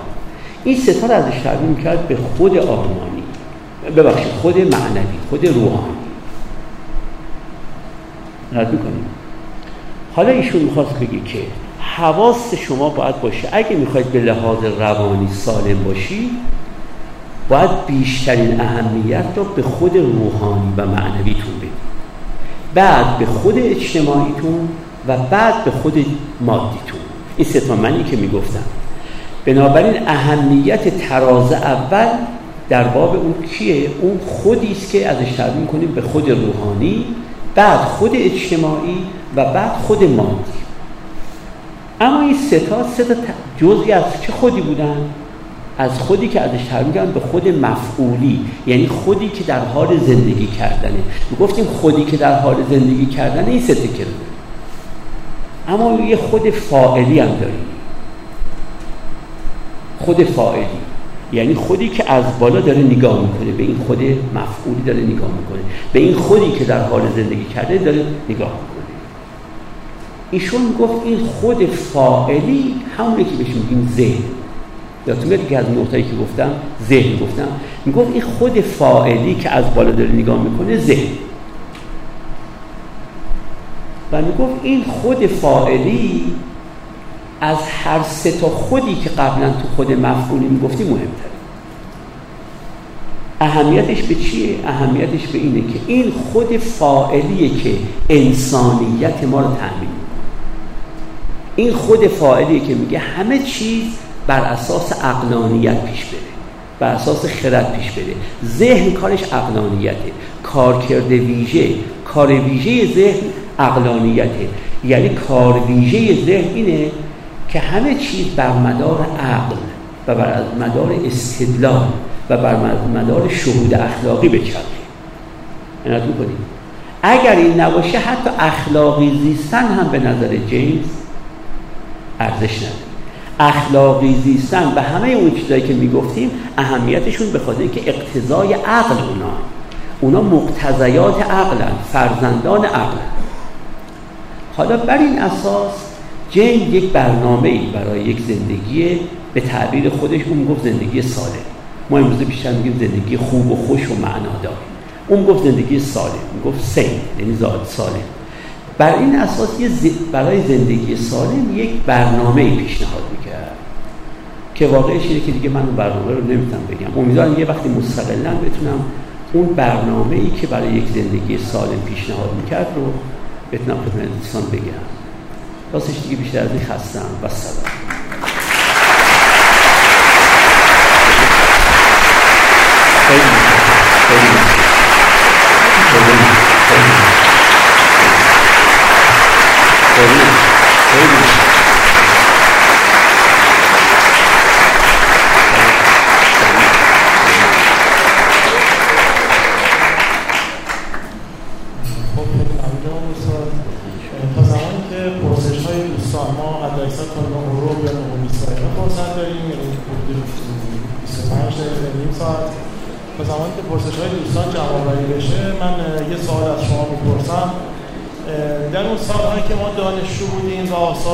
های استاد رو دنبال می‌کردیم. گاهی اوقات با دوستانمون یه مقایسه می‌کردیم بین آثار استاد ملکیان و آرای ایشون و نواندیشان و متفکران دیگر کشور.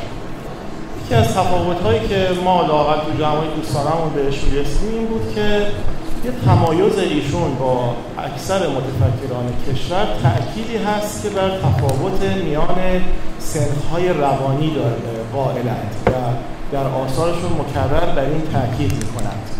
اون زمانها که بحث های نواندیشی دینی خیلی مطرح بود مکرر ما در جزوات استاد می‌دیدیم که اشاره می‌کردن که تفاوت میان دینورزی متدینان رو هم گاهی اوقات باید به حساب تفاوت سنخها و تیپای روانیشون گذاشت. یکی اهل مناجات یکی اهل ریاضت یکی اهل خدمت. میگه عبادت به جز خدمت خلق نیست. بعد حتی اینو میشه برد بالاتر به سطح تفاوت سنخ روانی مفسران متون مقدس و حتی تفاوت سنخ روانی پیشوایان دینی یکی اهل جنگ یکی اهل صلح یکی اهل مناجات.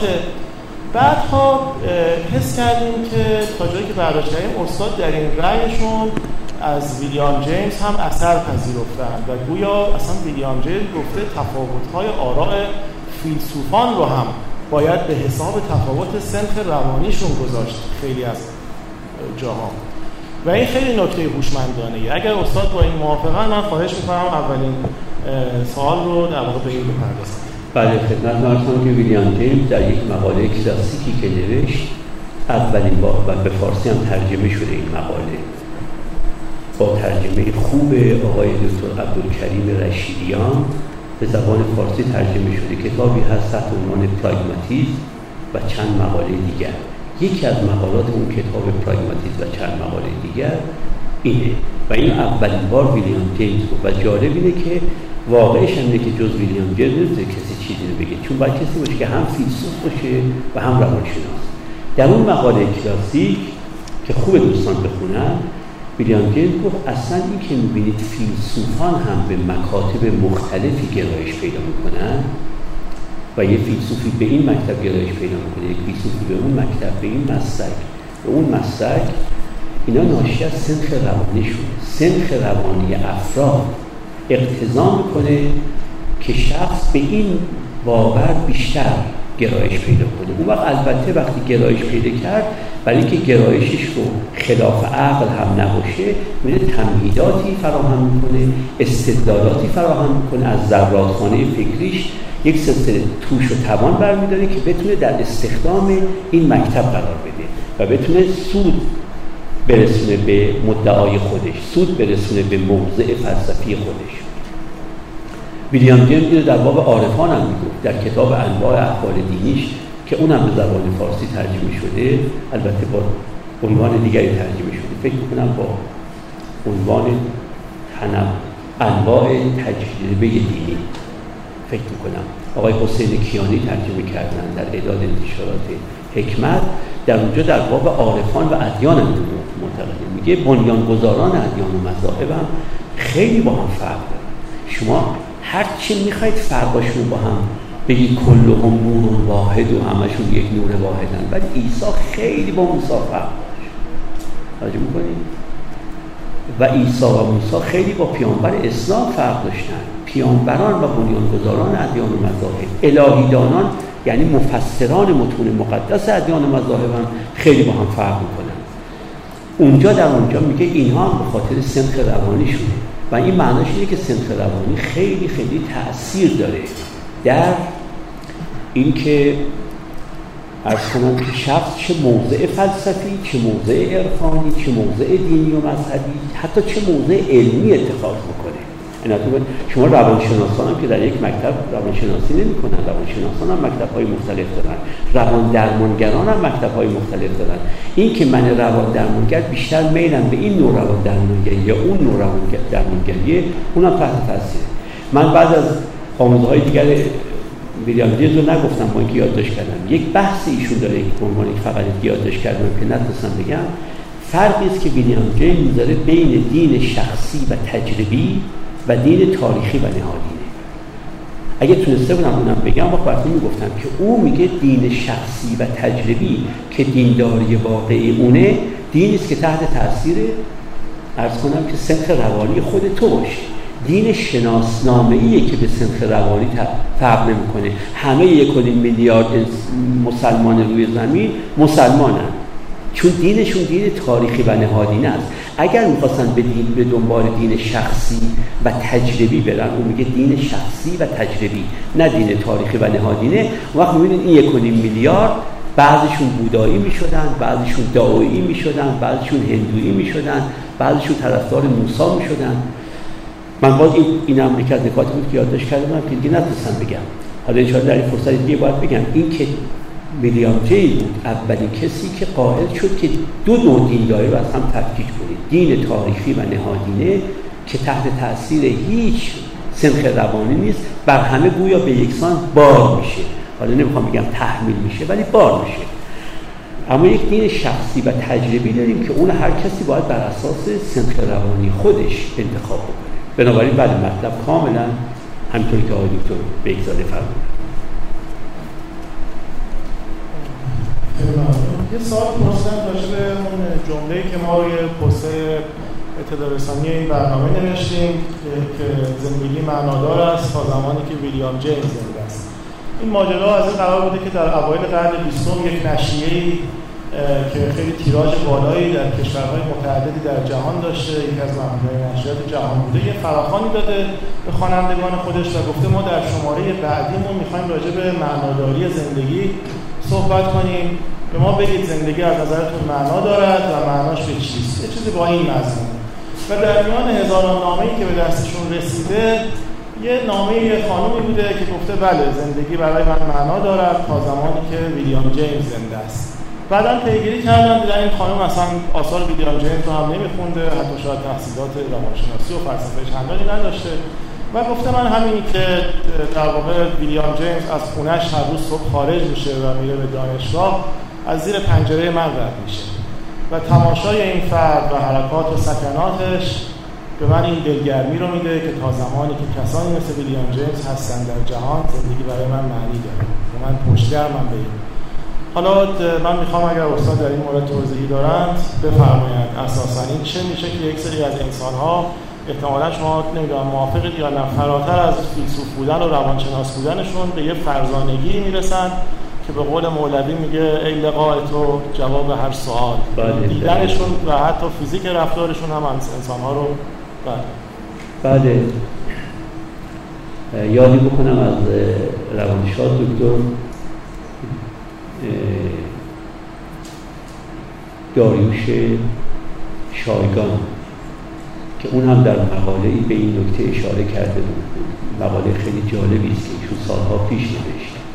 بله واقعیت اینه که کسانی که در زندگی به شما امید میدن دو دستن یک دسته کسانی هستند که به خاطر علمشون به خاطر تجربهشون به خاطر قدرت تفکرشون به خاطر عمق فهمشون مسئله شما رو حل مشکل شما رو رفع می‌کنن چون علمشون بیشتر از شما مثلا تجربهشون بیشتره.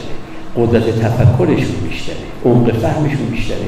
میان مشکل شما رو رفع می‌کنن. مسئلهتون حل می‌کنن. نه یه دستن اینا زندگی رو برای شما امیدوارانه تر می‌کنن. تا وقتی امثال اینا تو زندگیتون هستن زندگی براتون هنوز هم امیدوار کننده است. هنوز هم در های زندگی براتون قابل تحملی اما یه آدم های دیگه هم هستن که اونا هم امید در زندگی شما تقویت می‌کنن نه به خاطر اینکه مسئله شما رو حل می‌کنن مشکل شما رو رفع می‌کنن. وجودشون حل مسئله است. وجودشون رفع مشکل. توجه می‌کنی سعدی می‌گفت می‌گفت که گفته بودم چو بیایی غم دل با تو بگویم. چه بگویم؟ غمم از دل برود چون تو بیایی. بله ممکنه من بگم که اگر فلان آقای فلان خانم اومد من ده تا مسئله دارم ده تا مشکل دارم ده تا شکبه دارم اینا رو کنم اول فکر می‌کنم اون می‌تونه حل مسئله بکنه رفع مشکل بکنه. بعد وقتی میاد می‌بینم اصلا تا که اومد تمام اون مسائل صورت مسئله پاک شد. راجع می‌کنید خود مشکل رفت نفس حضورش حل مسئله است.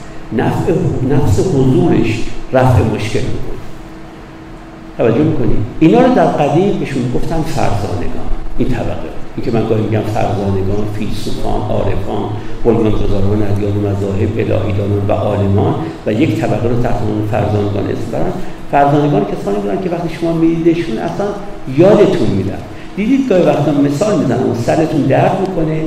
اما وارد فیلم یه سینما میری اینقدر فیلم سینمایی جذابه که شما سردرتون یادتون میره. بعد از سالن سینما که میرید یادتون میاد که سرتون درد یه آدمایی هستن واقعا همینجورن. حضورشون برای ما مشکلاتمون رو اصلا میفراموشاند گویا. مسائلمون رو گویا به دست فراموشی میسپره.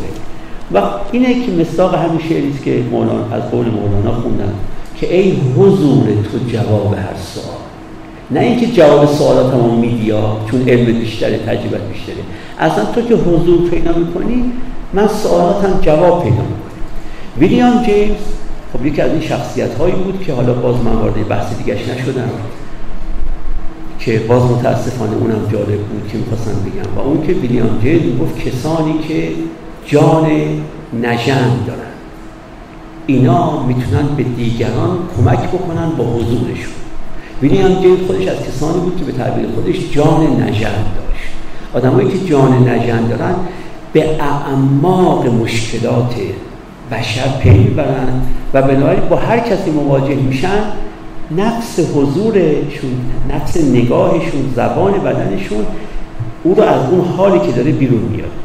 این هم باز اینجا یادداشت کرده بودم که این نژند جانانی که ایشون میگه میگه ما باید نژند جانی رو داشته باشیم تا بتونیم به دیگران کمک بکنیم. اینم باز نتونستم اینجا بگم. به حال ویلیام جیمز اینجور بود. ویلیام جیمز خیلی از شاگردانش هم همینجور بودن. خیلی از شاگردانش بیشتر از اینکه شیفته افکارش باشن شیفته این شخصیت و منشی که داشت پری که یکی از شاگردان ویلیام جیمز و بهترین زندگی نامه ویلیام جیمز رو پری نوشته خب ایشون از شاگردان ویلیام جیمز. ولی در همون اوائل زندگی نامه که از ویلیام جیمز نوشته خیلی مفصله میگه آنچه که برای من ویلیام جیمز و ویلیام جیمز می‌کرد اول منش ویلیام جیمز بعد قدرت تفکر ویلیام جیمز. خب یه آدمایی هستن اینجوری هم اینا آدمایی که یک نفوذ معنوی روی اطرافیانشون دارن و این که شما می‌بینید در داستانهای قدیم گفتن یک کسی از فلانجا بلند شد رفت هندوستان خدمت یک فرزانه رسید. اونجا نشست و در این سکوت یه به هم نگاه کرد و شد اومد. خب ما میگیم آخه اینا مثلا تو مسافرت های قدیم این همه مهنت اینا برای اینکه برن فقط یه نگاه بکنن به کسی چون واقعا این اثر وجود داره. به زبان ساده‌تر براتون بگم یا به زبان ریاضی تر شما روحتون الان روی جسم خودتون تاثیر داره. اگه رشد بکنید روحتون روی اجسام دیگه هم تاثیر داره. و اگه رشد بیشتر بکنید روح، روحتون رو ارواح دیگه هم تاثیر داره. اینا به این مرتبه سوم رسیدن. ما فقط روح هم می‌تونه دستم تکون بده. زبانم تکون بده گردنم تکون بده. اگه پیشرفت می‌کردم روح هم کم کم می‌تونستیم ساعت رو هم از جاش تکون بده توجه می‌کنید اون که بهش میگیم psychokinetic دور جنبان که مرتاضان معمولا این کار رو می‌کنن روحشون همینطور که دستشون رو می‌تونه تکون بده می‌تونه اشیاء دیگه هم تکون بده. اما مهمتر از اینا اون کسانی هم که روحشون می‌تونه روح دیگری رو تکون بده. و اینا اون کسانی هم که وقتی پیششون میریم دیگه اصلا نباید ازشون سوال کنیم و اونا با استمداد از معلوماتشون بخوان به سوال ما جواب بدن. وقتی میبینیمشون کاملا برامون رفع مشکل میشه حل مسئله میشه. یکی دوستان راجع همین مفهوم دوباره‌زادگی و جانهای ناخوش و جانهای نجم که شما فرمودید سوال پرسیدن و وقتی که اینو ویلیام جیمز می‌داده به تدین. دقیقا.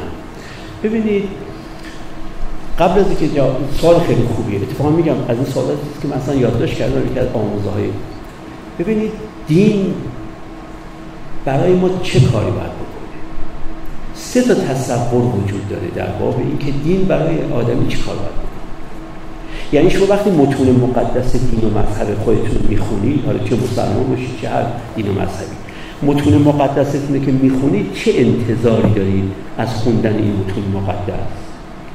سه تلقی وجود یک تلقی اینه که متون مقدس ادیان و مذاهب نقشه جهان هستی. چجور شما وقتی می‌خواید وارد شهر تبریز بشید اگر اولین باره نقشه از شهر تبریز می‌خرید که بفهمید کجا به کجاست و فراز و نشیب های تبریز و خیابون های تبریز و همه اینا. کسانی از این تلقیشون اینه که متون مقدس دارن نقشه جهان هستی رو به ما میدن. حالا جهان هستی عالم طبیعت عالم ماورای طبیعت. تو خود این عالم طبیعت گذشته رو میگن حال رو میگن آینده رو میگن انسانها رو میگن حیوانات رو میگن نباتات رو میگن ارز کنن جمادات رو میگن ذات اشیا رو میگن صفات اشیا رو میگن بود اشیا نمود اشیا اشیاء پیدا اشیاء ناپیدا غیب شهادت. خلاصه هر چه تو جهان هست میگن وقتی ما کتاب مقدس می‌کنیم نقشه جهان هستی رو دریافت کنیم یک تلقی یه تلقی اینه که نه ادیان و مذاهب کتب مقدسشون نقشه نیست. کتاب قانونه. شما این کتاب قانون بخونید چی توش می‌بینید این کار رو باید کرد این کار رو نباید کرد. این کار رو اگر کردید جریمش اینه. اون کار رو اگر کردید جریمش اونه. کتاب قانونه که چه باید کرد چه نباید کرد. کرده ها رو اگر کردید چه میشه؟ و نکرده ها رو اگر نکردید چه میشه عوامر و نواهی و پاداش و کیفر رو عرض کنم ایناست این هم تلقی دومی که کتاب مقدس رو نقشه جهان هستی نمی‌دونه بلکه کتاب قانون می‌دونه. این کتاب قانون باید نباید جرم جریمه فلان بر یه تلقی سوم وجود داره که نه کتاب های مقدس ادیان و مذاهب نه نقشه جهان هستی هم. اصلا آگاه نمی‌کنن به جهان هستی. کتاب قانون هم نیستن. نسخه. نسخه پزشکن و نسخه پزشک یعنی چی؟ یعنی ما یک سلسله دردها و بیماری هایی داریم رجوع می‌کنیم و اون نسخه برمون میپیچن میگن این نسخه این این کارو بکن اون کارو نکن. نسخه است. و چون نسخه است اصلا اگر بهش عمل بکنیم عمل نکنیم کیفر و پاداشی نیست. اگه پزشکی واقعا پزشک باشه مگر مگر اینکه مامور کلانتری هم باشه. وگرنه اگه پزشکی پزشکی واقعی باشه نسخه رو بر شما می‌رسه تمام معلوماتش رو وجدان کارش رو به کار می‌زنه که بیماری شما رو خوب تشخیص بده و یه نسخه هم دقیق بنویسه برای بیماریتون اما اگه نسختون رو ریز ریز کردید تو سطح زباله همون مطلب هم ریختید کاری به کارتون اگر هم نه رفتید به داروخونه رجوع کردید داروش هم خریدید و نخوردید اونم کاری به کارتون نداره. توجه می‌کنید و اگر داروش هم خریدید ولی مرتب نخوردید طبق دستور اون نخورد. کاری به کارتون نداره هیچ تلفن بهتون نمی‌کنه که عجب شنیدم نسخه منو پاره کردید باید ببرم تو کلانتری. این شد که پزشک نیست. پزشک فرقش با کتاب قانون در اینه. کتاب قانون میگه این کارو بکن اگه نکردی گوشتون میمانن اگه نکردی جرمه و جرم متناسب با جرمش جریمه داره.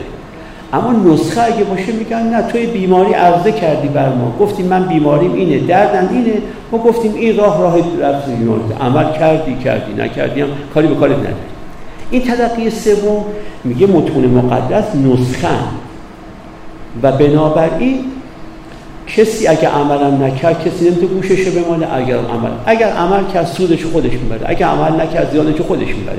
اما کسی گوشش رو نمیمانن به کلانتری هم جلبش نمیمانن ویلیام جیمز معتقد بود که این دید سوم و بر این اساس یه چیزی پیش می‌کشید که ما تا قبل از ویلیام جیمز توجه نداشتیم. و اون اینکه اگر متون مقدس نسخه فقط بیماران باید رجوع کنند به دین.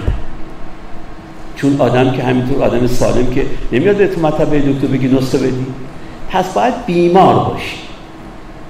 بیمار شده باشی اون وقت رفع این بیماری تو جز با توسل به متن مقدس جایی دیگه سراغ نداشته باشی. بگی بعد چاره نداره پس باید بیمار بشی.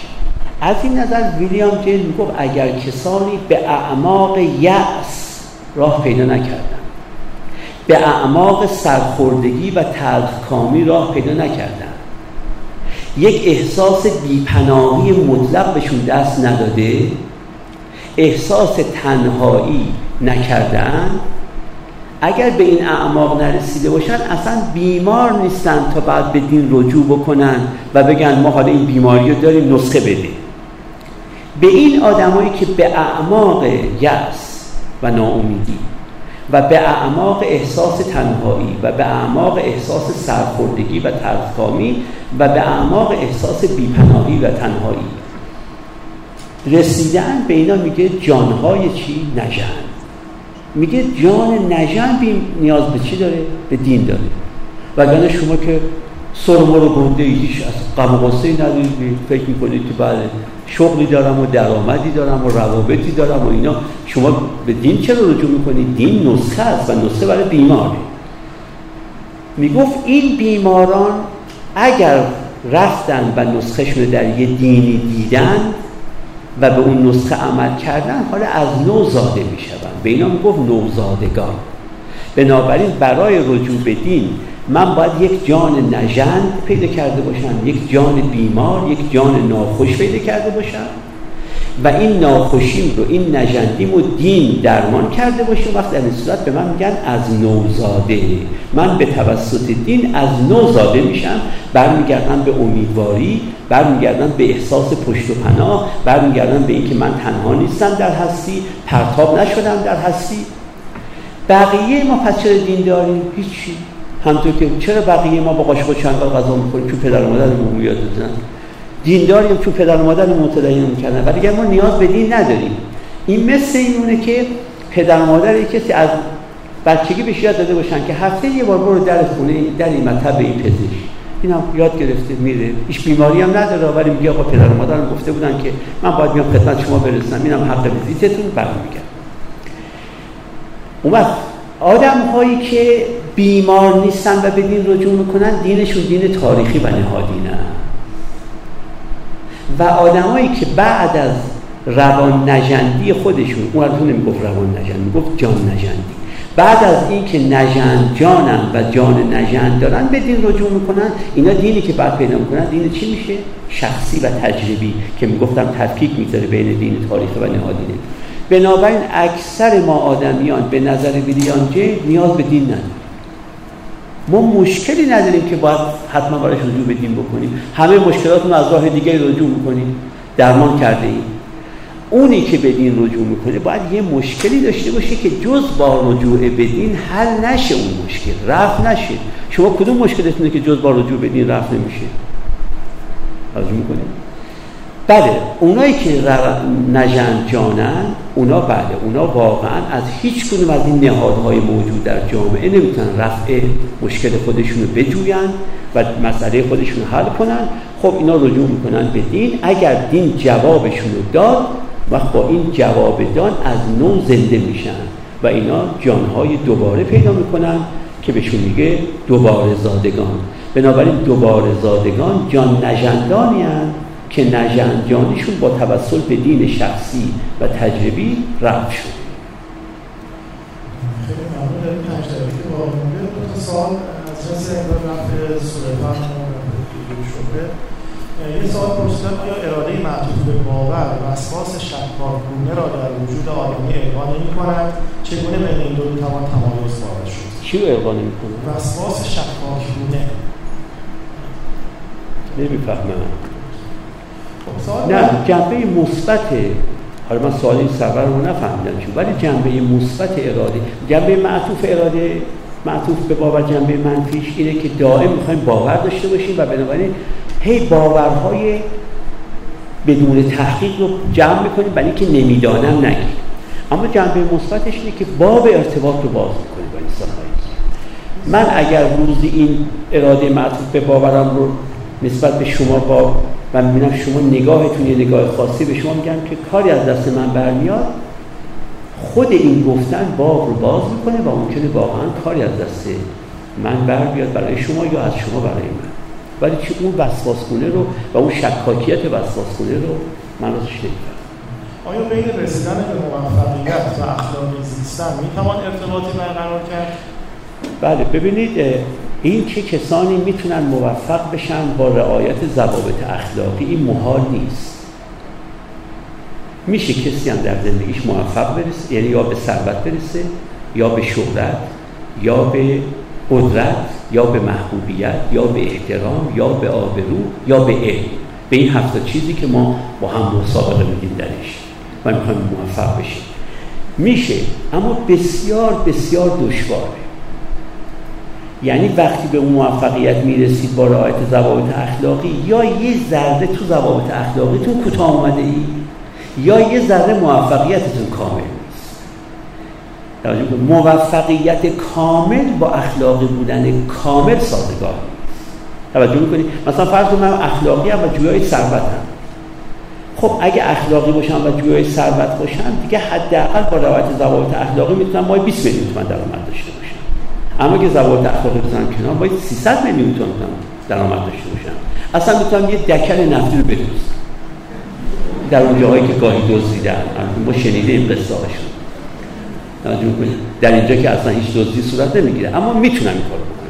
خب این معنیش اینه که ببینید من خود این ضوابط اخلاقی رو رعایت کردن میزان موفقیت من در ثروت چیکار کرد؟ پایین آورد دیگه. موفقیت کامل با اخلاقی بودن کامل سازگار نیست. اما موفقیت جزئی با اخلاقی بودن جزئی چرا سازگاره؟ یه ذره از این کوتاه بیاید یا یه ذره از اون کوتاه بیاید میشه. خیلی ممنونم. دو کتاب هست. یک کتابی که تقریبا یک سال منتشر شده به اسم جانهای بیمار ذهنهای سرحال. این کتاب رو نشر بیگل منتشر کرده و عنوان فرعیش هم اینه که چگونه ویلیام جیمز می‌تواند زندگی شما رو نجات بدهد از کتاب های از خود استاد هم در صفحهشون معرفی کردن به عنوان یک کتاب خوب. و یک کتاب دیگری هم ترجمه خود استاد هست به اسم تنوع دین در روزگار ما دیداری دوباره با ویلیام جیمز که سالها پیش منتشر شد اما چندان خوب پخش نشد تو کشور چندان دیده نشد.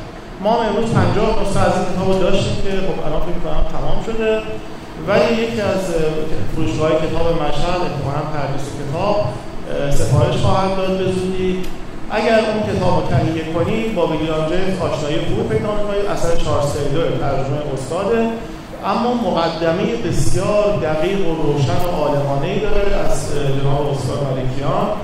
ایشون بعضی وقتا مقدمه ها رو از خود نویسنده هم مقدمهشون از خود کتاب نویسنده واضح‌تر و روشن‌تره.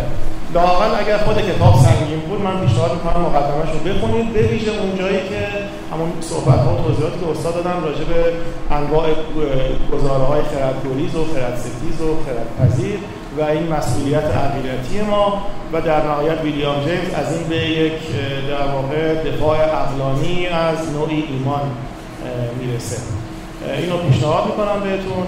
مخصوصا مثالی می‌زنه که توصیه می‌کنم اول پادکست چنل علی بندری رو مبحث شکلتونش رو گوش بدید. برید یه مقداری فضای رقابتی که برای بر سر کشف قطب جنوب بوده. و بعد ببینید ویلیام جیمز مثال می‌زنه که کاپیتان نانسن می‌خواد بره قطب رو کشف کنه. شما خواهید رفت یا نخواهید رفت؟ عقلتون در اینجا ساکته که موفق خواهید شد یا موفق نخواهید شد. روانتون اینجا به شما چی میگه؟ به نظرم این کتاب رو تهیه کنید و این مبحث استاد رو اونجا می‌تونید با قلم خودشون به صورت بیارید خدا